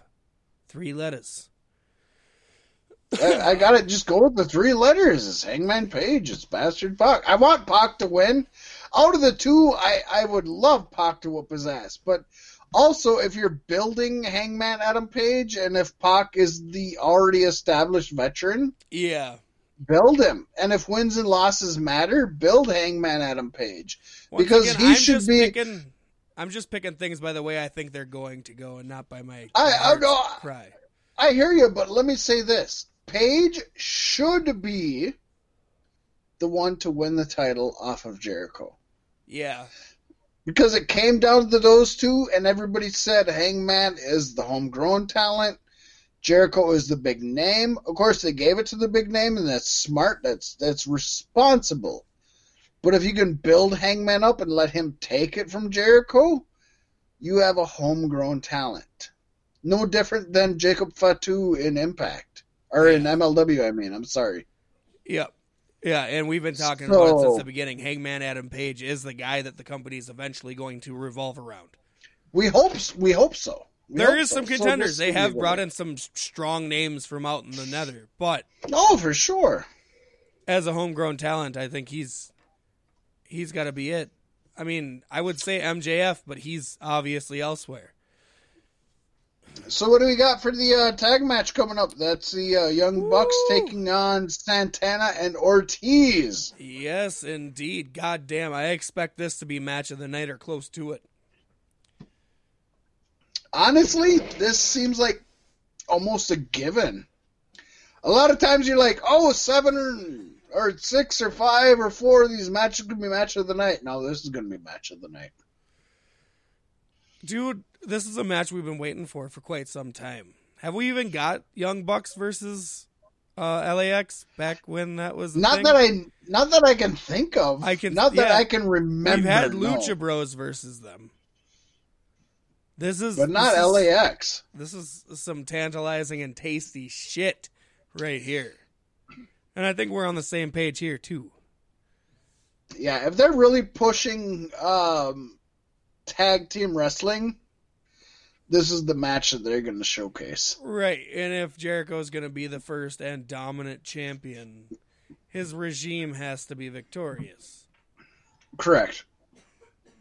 So, Paystee, I'm picking S and O That's right. or P and P, whichever P one you P. want to call it. which is awesome because when I first got into local rap music in North Branch, there was a group that came through quite often called Players in Progress, PNP. And Liquid Assassin was a member of that record label. That group. Not not only were they really good on the stage, but they also uh, wet themselves. Yes. So they got the nickname PP. it's just what it was. You know what I mean? Yes. But I expect Santana and Ortiz to win. I pretty much expect them to be your next AEW tag team champions. I would I would concur with that. If the Lucha sure. Bros already I mean, there's missed it and are probably going to miss it again. yeah, there's. I mean, that's yeah. It's not a good answer. They've done a good job of creating one of the best tag team rosters ever. Am I right? Yeah. Oh yeah. Like you could see, you could see, power, proud, uh, uh, proud and powerful. You could see young bucks. You could see private party. You could see lucha bros. You could see SCU. You could see tons of people I think the only tag team Easily I'm not 100% behind right now is the Dark Order. That's I- I, could easily Everybody else is amazing. Yeah. So they they've definitely done their job. They said they were going to promote even tag team Jungle wrestling. Boy and Marko Stunt are worth their fucking dollar. it. We, yeah. I think so. Okay. I mean, you got to have your All funny right. comedy teams, and that's just the thing. They just don't have to have titles. What do you got next? Oh, there was uh fucking something else I noticed on on Dynamite that I wanted to bring up, and that was Fucking um, something else. Who is uh Rocky? Was it not Rocky Romero? But who is the other one that's in in Best Friends? Oh well, Rocky Mer- Romero. Yeah, I know he's not. I know he's friend, not, But there's oh Trent Trent Beretta. Beretta. Yeah, and they just call him Trent now. Okay. Just Trent. Oh. It works with Cody. I don't think it works with Trent. But I don't know. I just wanted Yeah, to point but, that out uh, because it was something that I, I- caught that I'm like, I oh, that's that ugly. this- so let me say this: I don't know that this has anything to do with anything, and I might piss off some people. But Beretta is a common name of a gun, and we don't Yeah. really want to promote fucking um, shooting people. So that might be what it is. I don't know. That's what it is. Yeah, I just I I hope that's not final stop. I hope he comes up with a, another second name. Okay. They don't need to take the WWE route where they cut people's identities away No, by giving them a one syllable word. I hate that. but I wanted to point that out because, like I said, it was something that definitely caught my attention and I was not very happy with. But it was his first Well- singles match of his career. I think he lost, but whatever. Speaking of tag teams, uh, we got the AEW Tag Team Championship, Casey. SCU takes on Lucha Bros and Private Party. PP, Yeah, the other PP. PP, So many PPs. PP, It's like I'm in the locker room. PP, I gotta say, I'm going with PP to win this one. I think SCU. I like them. I'm glad they were the first champions, but I do see them as transitional. I understand Scorpio Sky's young. Kazarian and Daniels are really good off in a position to put over other talent. And I think as the champions, that can't be accomplished. As the champions, you should be dominant. Uh, Private. Party, handpicked by, by the Young Bucks. And Lucha Bros already missed their opportunity. Plus, with the ex, uh, the the exposure that the AAA tag team titles have had on AEW, I think that brings me down to yeah, Private Party is going to pull out the upset. Uh, I would assume some would call it. I would assume Jr. is going to call it that for sure. I love it. Um, Slap it against my face one more time. uh, No, you gotta say it. one- yeah, I. You know what? I'm gonna keep. Uh, I'm gonna keep SCU with it. I'm okay with that. I love them. I like them, and I want them. And to be honest, any of these three, I'm gonna be happy with. Um, Private Party is building the next generation. Lucha Bros is definitely promoting who is now, and SCU shows that you got respect for who came here and who paved the road. So there's no wrong answer to this question. No. there's no wrong. I think that's the beautiful thing across the board. This whole card, like you won't be mad at the outcome of any of these matches, which is bizarre in in the Uh, world we've yeah, yeah. Honestly, honestly, that's true. Uh, until we get farther down the road, but yeah, I'm definitely gonna go with. Uh, I'm gonna do, go with uh, SCU. All I think right. they need to keep it. I think we need to establish.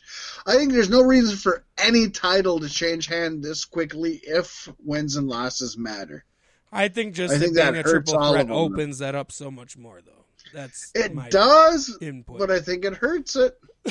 I get it. I get it. And maybe SCU loses it and wins it right back. I don't know. Uh, but up next we've got the AEW Women's World Championship. Riho defending her title versus Emi Sakura, who cleanly pinned Riho in a tag team match just this week. She also trained Riho, so uh, this is really fun. Yeah, I mean that and the fact that she's the female Asian embodiment of um, Freddie Mercury. That's racist. well, no, that's her gimmick. It even her her theme song even starts with stomp stomp clap, and then the Her gimmick is that she's Asian. No, her gimmick is that she's Freddie Mercury. Okay, the female Freddie Mercury. You said Asian, that made it racist. I said female and Asian. I was just giving her credit across the board. racist. It's sexist too, apparently. No, uh, definitely, I'm going for uh, Riho. Not only because I honestly think she's gonna win, but because this is one of them that made me stretch. Like I had to put R I O for Rio when it's Rio, and it was like it was easy to pick Emi Sakura, and it was like, no, I don't want her to win. She's Right. not gonna win. I'm not gonna pick EMI. Yeah, it's too soon, and Rio's It's- to yeah. lose to somebody much further up the roster.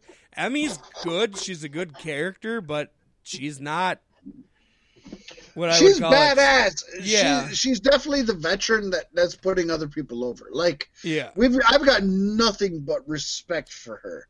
As far as the Japanese market goes, she's like the fabulous Moolah or Mae Young. I'm not gonna say there's a, there's a huge percentage of me that wants to pick Emi after the win she had over Riho in the tag match. Yep. I think it could be a good choice, but Riho, being as tiny as she is and the first AEW Women's Champion, I think she's got a lot to prove, and she can't prove it if she loses it. And let me let me say this. And even though um, AEW hasn't really, and, and they've admitted it, they they haven't really showcased their women's division that much. I would love to see Riho be the only initial champion that lasts over a year. You think so? I think that I, well, I, I think I think I would like to see it. I think that would be really cool. But uh, recently on Dark, and and I think she made her debut on, on Dynamite this week. But uh, Jamie Hayter is like one of the newer additions to the female roster, and I kind of see her being the next women's champion. Okay, I'm not saying that's a bad thing. I'm just saying it would be really cool if that happened. It is really cool that they're signing all kinds of high caliber women talent after the fact of AEW Dynamite getting going. Yeah, they seem to to now be interested in actually having a women's division. It Uh. wasn't so much before. We've talked about that. They've Uh. really dropped the ball on their women's division. Hey, and it's a good contingency because if you can't keep Britt Baker happy and she goes to NXT, at least you've got some other solid names to fall back on. Right. But then we have the main event, Paystee. Hmm The AEW World Championship match: Chris Jericho defending his championship versus Cody. And if Cody loses, he never challenges for the championship again. That really threw me off. Really threw me off, Dude, how awesome would it be if Cody lost it and held to his word? That would be amazing for him and the company. I honestly, I, I I'm dumb, and I don't like. I'm horrible that I believe in people, and I have faith, and I care about things. I'm gonna say that not only does uh, well you you got the first pick, so I won't say my pick. Say your pick. I don't Okay, want to jump well, you. I, I think it would be super awesome if he lost and all. But with that promo, it definitely left some room open for a DQ finish in his favor where he wins the match but doesn't get the title. okay. And honestly, you can't say this is not going to break down to the elite versus the inner circle by the end of this fit. Well, for sure. They've already planted the seeds. They're talking about them and everything. So and what I'm hoping, big, big match at the next pay per view, one way or another.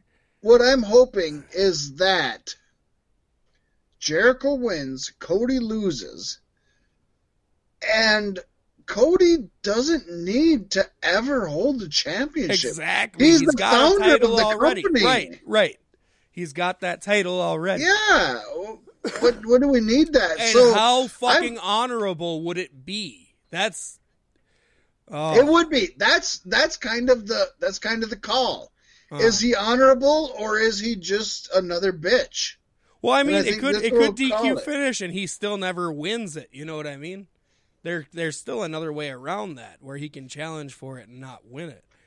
Right. But- I'm I'm gonna go Y2J though. I'm going Chris Jericho, Paystee. Good. It's a three letter person. I'm going Y2J. That's kind of the main reason. And uh, what did we decide for tiebreaker? Um. God We damn didn't. it. We we haven't come up with one yet because I have to stick with the DQ finish as my my pick. Okay. Let's just say it's gonna we're we're not gonna have a we're not gonna have a tie. We know that. Hey, if it's a tiebreaker, how about it goes to the buy-in? Okay. Fair enough. Yeah, I, I don't mind that. Yeah, because we're because we both differ on the buy-in. The only one buy-in we differ. So yeah, let's go Yep. with that. Yep, and the other two just won't Okay, count. tie, I'm gonna write it in there. Okay. Yeah.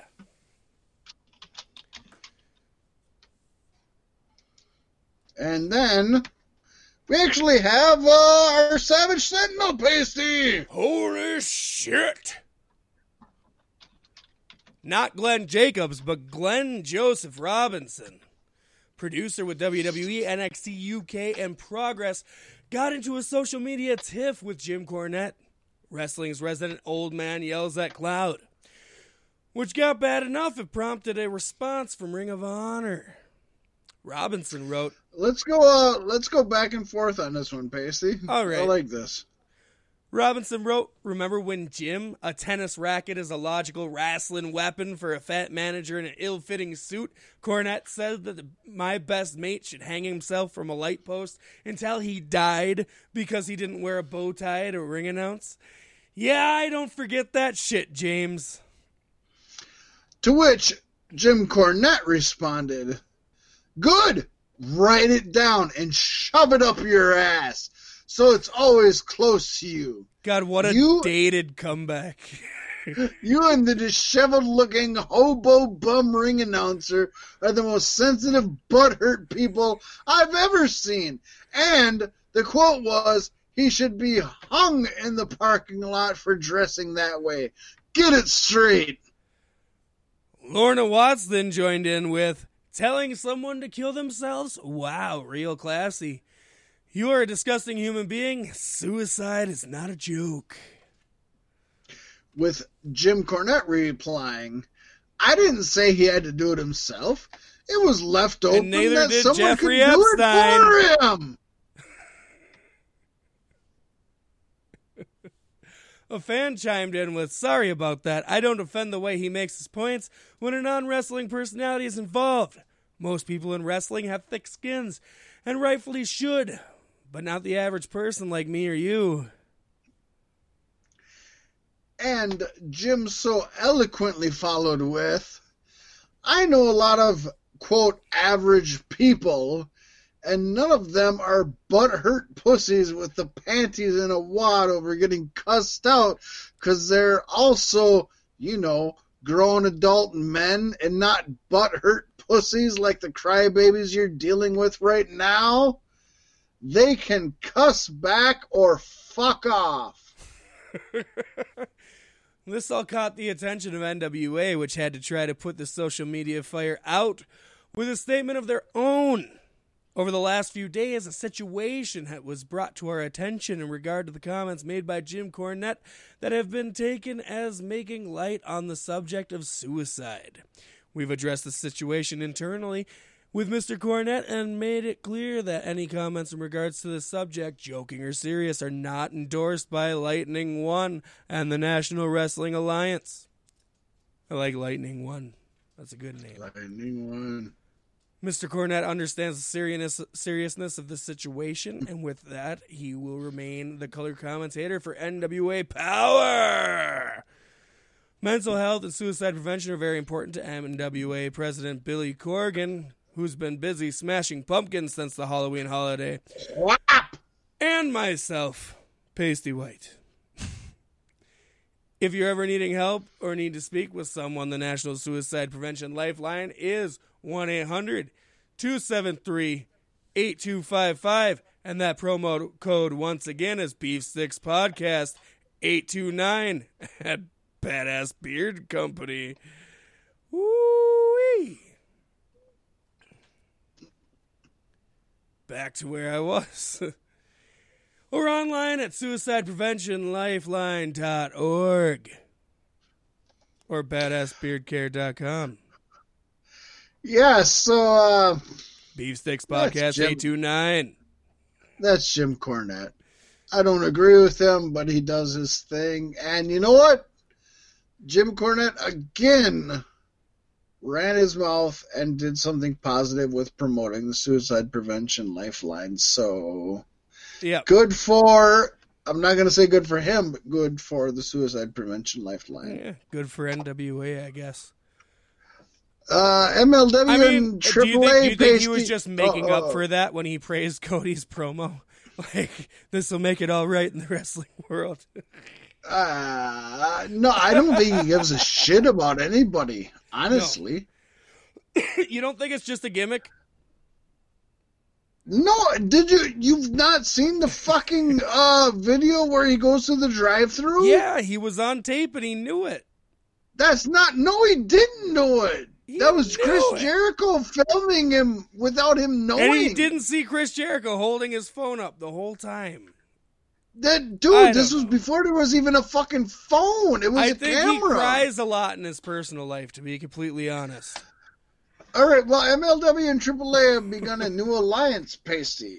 A vignette aired during Saturday night's Super Fight pay per view, where AAA was referred to as Mexico's most popular promotion, which it is, for Lucha Libre. Crossovers, surprises, super shows, and more are apparently in the works at this time.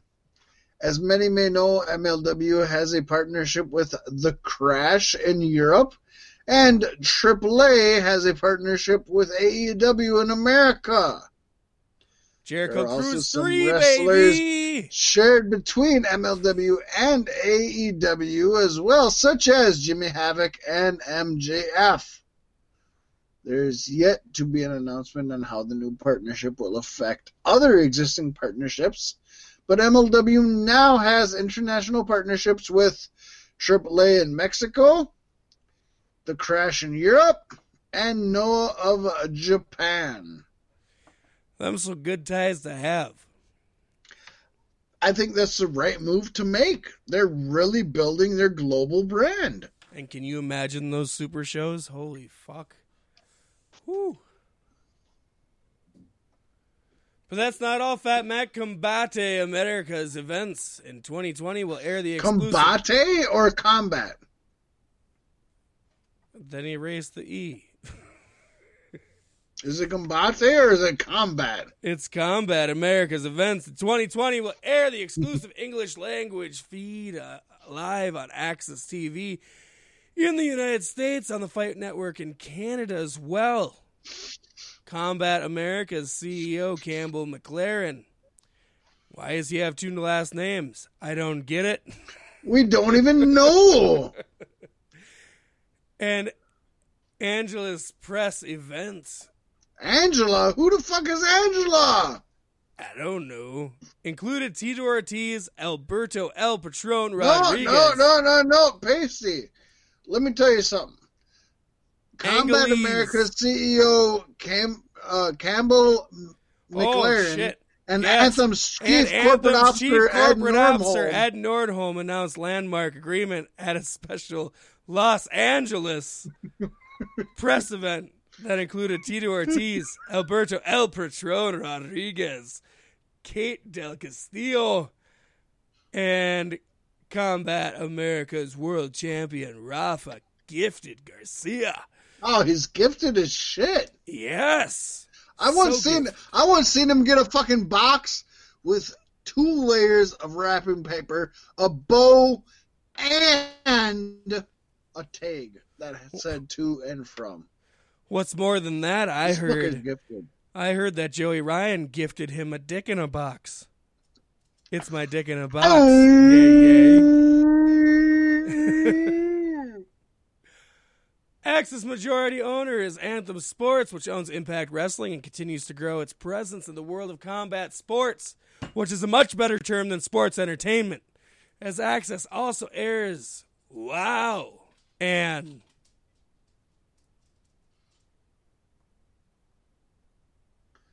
New Japan Pro Wrestling. It just says Wow and New Japan Pro Wrestling. okay. They air them both. They, they, they air both Women of Wrestling and New Japan Pro Wrestling. It just says AXS also airs Wow. Pretty AM. sure they air them both. Woo! I'm pretty sure they air them both. Good. Yeah. Yeah. Well, that was a that was a fucked of a fucking story. So let's just move on. ECW Press will be publishing Blood and Fire: The Unbelievable True Story of Wrestling Original Sheik. This book is going to tell the tale of the life of Ed Farhat, who was a massive international star promoter and trainer. The book is currently being targeted for a 2021 release, being written by Brian Solomon, who in the past has worked for WWE and has published a number of very good books on professional wrestling. Nice. Excuse me. Not to be confused with WWE Hall of Famer the Iron Sheik. Farhat debuted in 1949 Well, there's a reason the Iron Sheik had to add iron to his name. Of course, he was the Iron Age. But the um, but the original Sheik was the centerpiece of big time wrestling in Michigan as one of the all time greatest villains in professional wrestling history. Even better than He retired Scurll. in 1998 and passed away from in 2003 at the age of 76. He worked all over the world, from All Japan Pro Wrestling and FMW in Japan to Europe to every major territory and promotion you could name in the United States. He was secretly the promoter of big time wrestling in Michigan and maintained kayfabe to the strictest degree imaginable at the time, which means he would never break character around normal people. All of the He was the trainer of his nephew Sabu and Rob Van Dam, among others. Solomon is currently in the middle of interviews for this book. That should be an amazing read. Yes, that's fantastic. Hey, speaking of books, Fat Mack, we went to the thrift store this week, and for the low, low price of a buck eighty, I picked up a book I read back in middle school. Mankind's Have a Nice Day, A Tale of Blood and Oh. Sweat Socks. Such a great book. God, now I just I need to get the Rocks book, and I'll be so happy. I'm sure there's others that I could add to the collection too, but those are the ones I read back in the day. I think you're happy. I am happy. Yes. And WWE Network's official Twitter confirmed starting January 2020, about the same time that we all stopped subscribing to the WWE Network, they will be increasing their flat rate from $9.99 to $12.99. A move that's only been met by companies such as Netflix, who appears to be going under as of next Tuesday when my family starts to love Disney Plus even more. Still no weird, weird, weird word on when or where word, or word, word, word. how or why the tiered system will take offense and effect. and I shed a tear Oh, for the nine ninety nine uh, low low price of the WWE network. With that being said, Paystee, uh, we're gonna bust out some comings and goings. First of all, I want to say that Randy Orton confirmed he has signed on with WWE for five more years in chagrin to every pro wrestling God, fans. the man is the best in the business at what he does, is he not? it should come as no surprise anymore that he always pulls this shit to get a bigger pay cut on the next contract signing. He is the best in the business at collecting a paycheck. Yes, he is.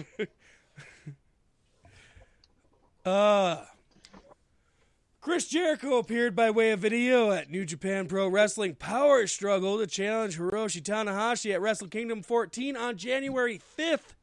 Jericho said, Tanahashi, you see what I did to your people. Now wait and see what I do to you. January 5th at the Tokyo Dome. The Painmaker versus the Ace. It's going to be a classic match, and it's also going to be your last match, Tana. Tanahashi accepted after the video played. So we have to uh, address the elephant in the room here. Yes, I love to undress elephants.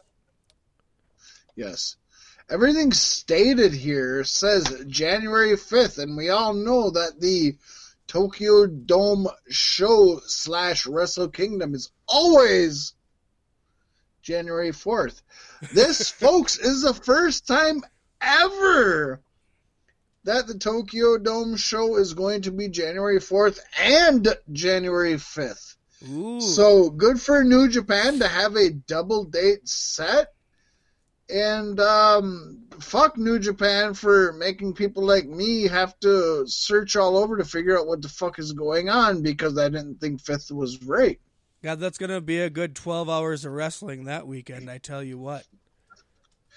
Too right it is. But Paystee, let me tell you this. Former ECW, WCW, and WWE star Lance Storm revealed on Twitter that he will be going to work for WWE as a producer at least once his Storm Wrestling Academy in Calgary, Alberta, Canada is fully closed. Storm has actually trained, folks, listen to this 100 wrestlers, more than 100 wrestlers, or almost 100 wrestlers. And I think you might recognize a few of them Chelsea Green, Dolph Ziggler, Taya Valkyrie, Tyler Breeze, Mickie James, Cheeseburger, Peyton Royce, and so many more. Man, all those people have had such a fair shake in WWE. I am expecting great things out of Lance Storm on production. That's a valid point, Paystee. that is a valid point. I'll give you that one. It just goes to show how much they They're all value amazing already. talent. You go ahead and Yeah, close down that shitty talent, school but- that puts out our lower talent people, and you can come work for us, where we won't use your ideas anyway, and you'll be relegated to keeping time between matches. Well, what about four talents that are extremely uh, talented who actually have signed on to WWE? Oh, I know all about that, Fat Mack. Because it was really originally announced on Tuesday that Scarlett Bordeaux, Shotzi Blackheart, Indi Hartwell, and referee Stephon Smith have all reported to the WWE Performance Center in Orlando to begin working with the company. We have initially reported on the speculation of these four talents joining the E in this podcast, but guess what? It's official. Of course. And you won't see them on ex- NXT unless they get drafted there because it's not developmental no more. I'm excited for Scarlett Bordeaux and the main Shotzi roster. Blackheart. Bordeaux's definitely going to the main roster. Blackheart's probably going to the main roster. It- It'll be interesting to see what happens with these, with all of these individuals. Yes. But one more individual that WWE has hired, Paystee, is Christopher Guy, aka Ace Steel. That's my guy. as an as a new WWE Performance Center coach, he has been hired, at least according to PW Insider. Ace has wrestled in Ring of Honor, Impact, World League Wrestling, and Rocky Mountain Pro. Christopher Guy was also the trainer of both CM Punk and Colt Cabana, and has actually had a few Ooh, stints in CM Punk WWE one in confirmed. 2007 where he portrayed Donald Trump on an episode of Raw. So that's pretty interesting. Yes, and I've also heard he's Matt Riddle's guy, bro. And he hooks him up with the stuff that kicks your sandals off your feet. Yeah. Yeah. Don't kick your sandals off your feet too hard, though, because you could get a shin splint.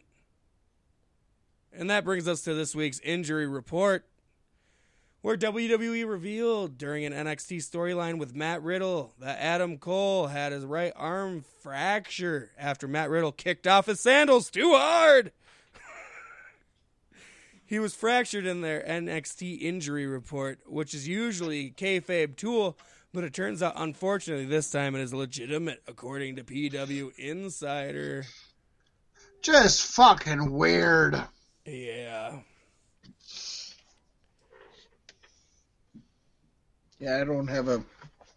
I don't have anything fun or good for that. Just It protects him for the time being, I guess. Can't lose your championship if you can't compete if you're going to be back soon. unless he gets stripped. yeah. Like I guess if they if they stripped it and gave it back to Ciampa, no harm, no foul, right? No harm, no foul, but that's not going to happen. Uh, but Paystee, uh, let's talk about some AEW injuries, which we don't want to, but we will. During a press conference at Starcast, AEW star Luchasaurus said he is targeting for a January 2020 return from his hamstring injury, so it's at least a positive word. That is good. I'm happy he's going to be back sooner rather than later. As much as I I think uh, Jungle Boy and Marko Stunt can do it on their own, and by do it on their own, I mean get over with the audience and probably not win any matches. they need Luchasaurus back. Too right. Um, that's all I got, Paystee. Do you have anything else before we sign off on this week's episode of Beef Sticks Podcast? I just want to say, holy shit, it's 10:01 and we made it with barely going over with all the things we had to cover, and we couldn't do it without you guys, our loyal listeners. Thank you. And once Who we again, love check so out much.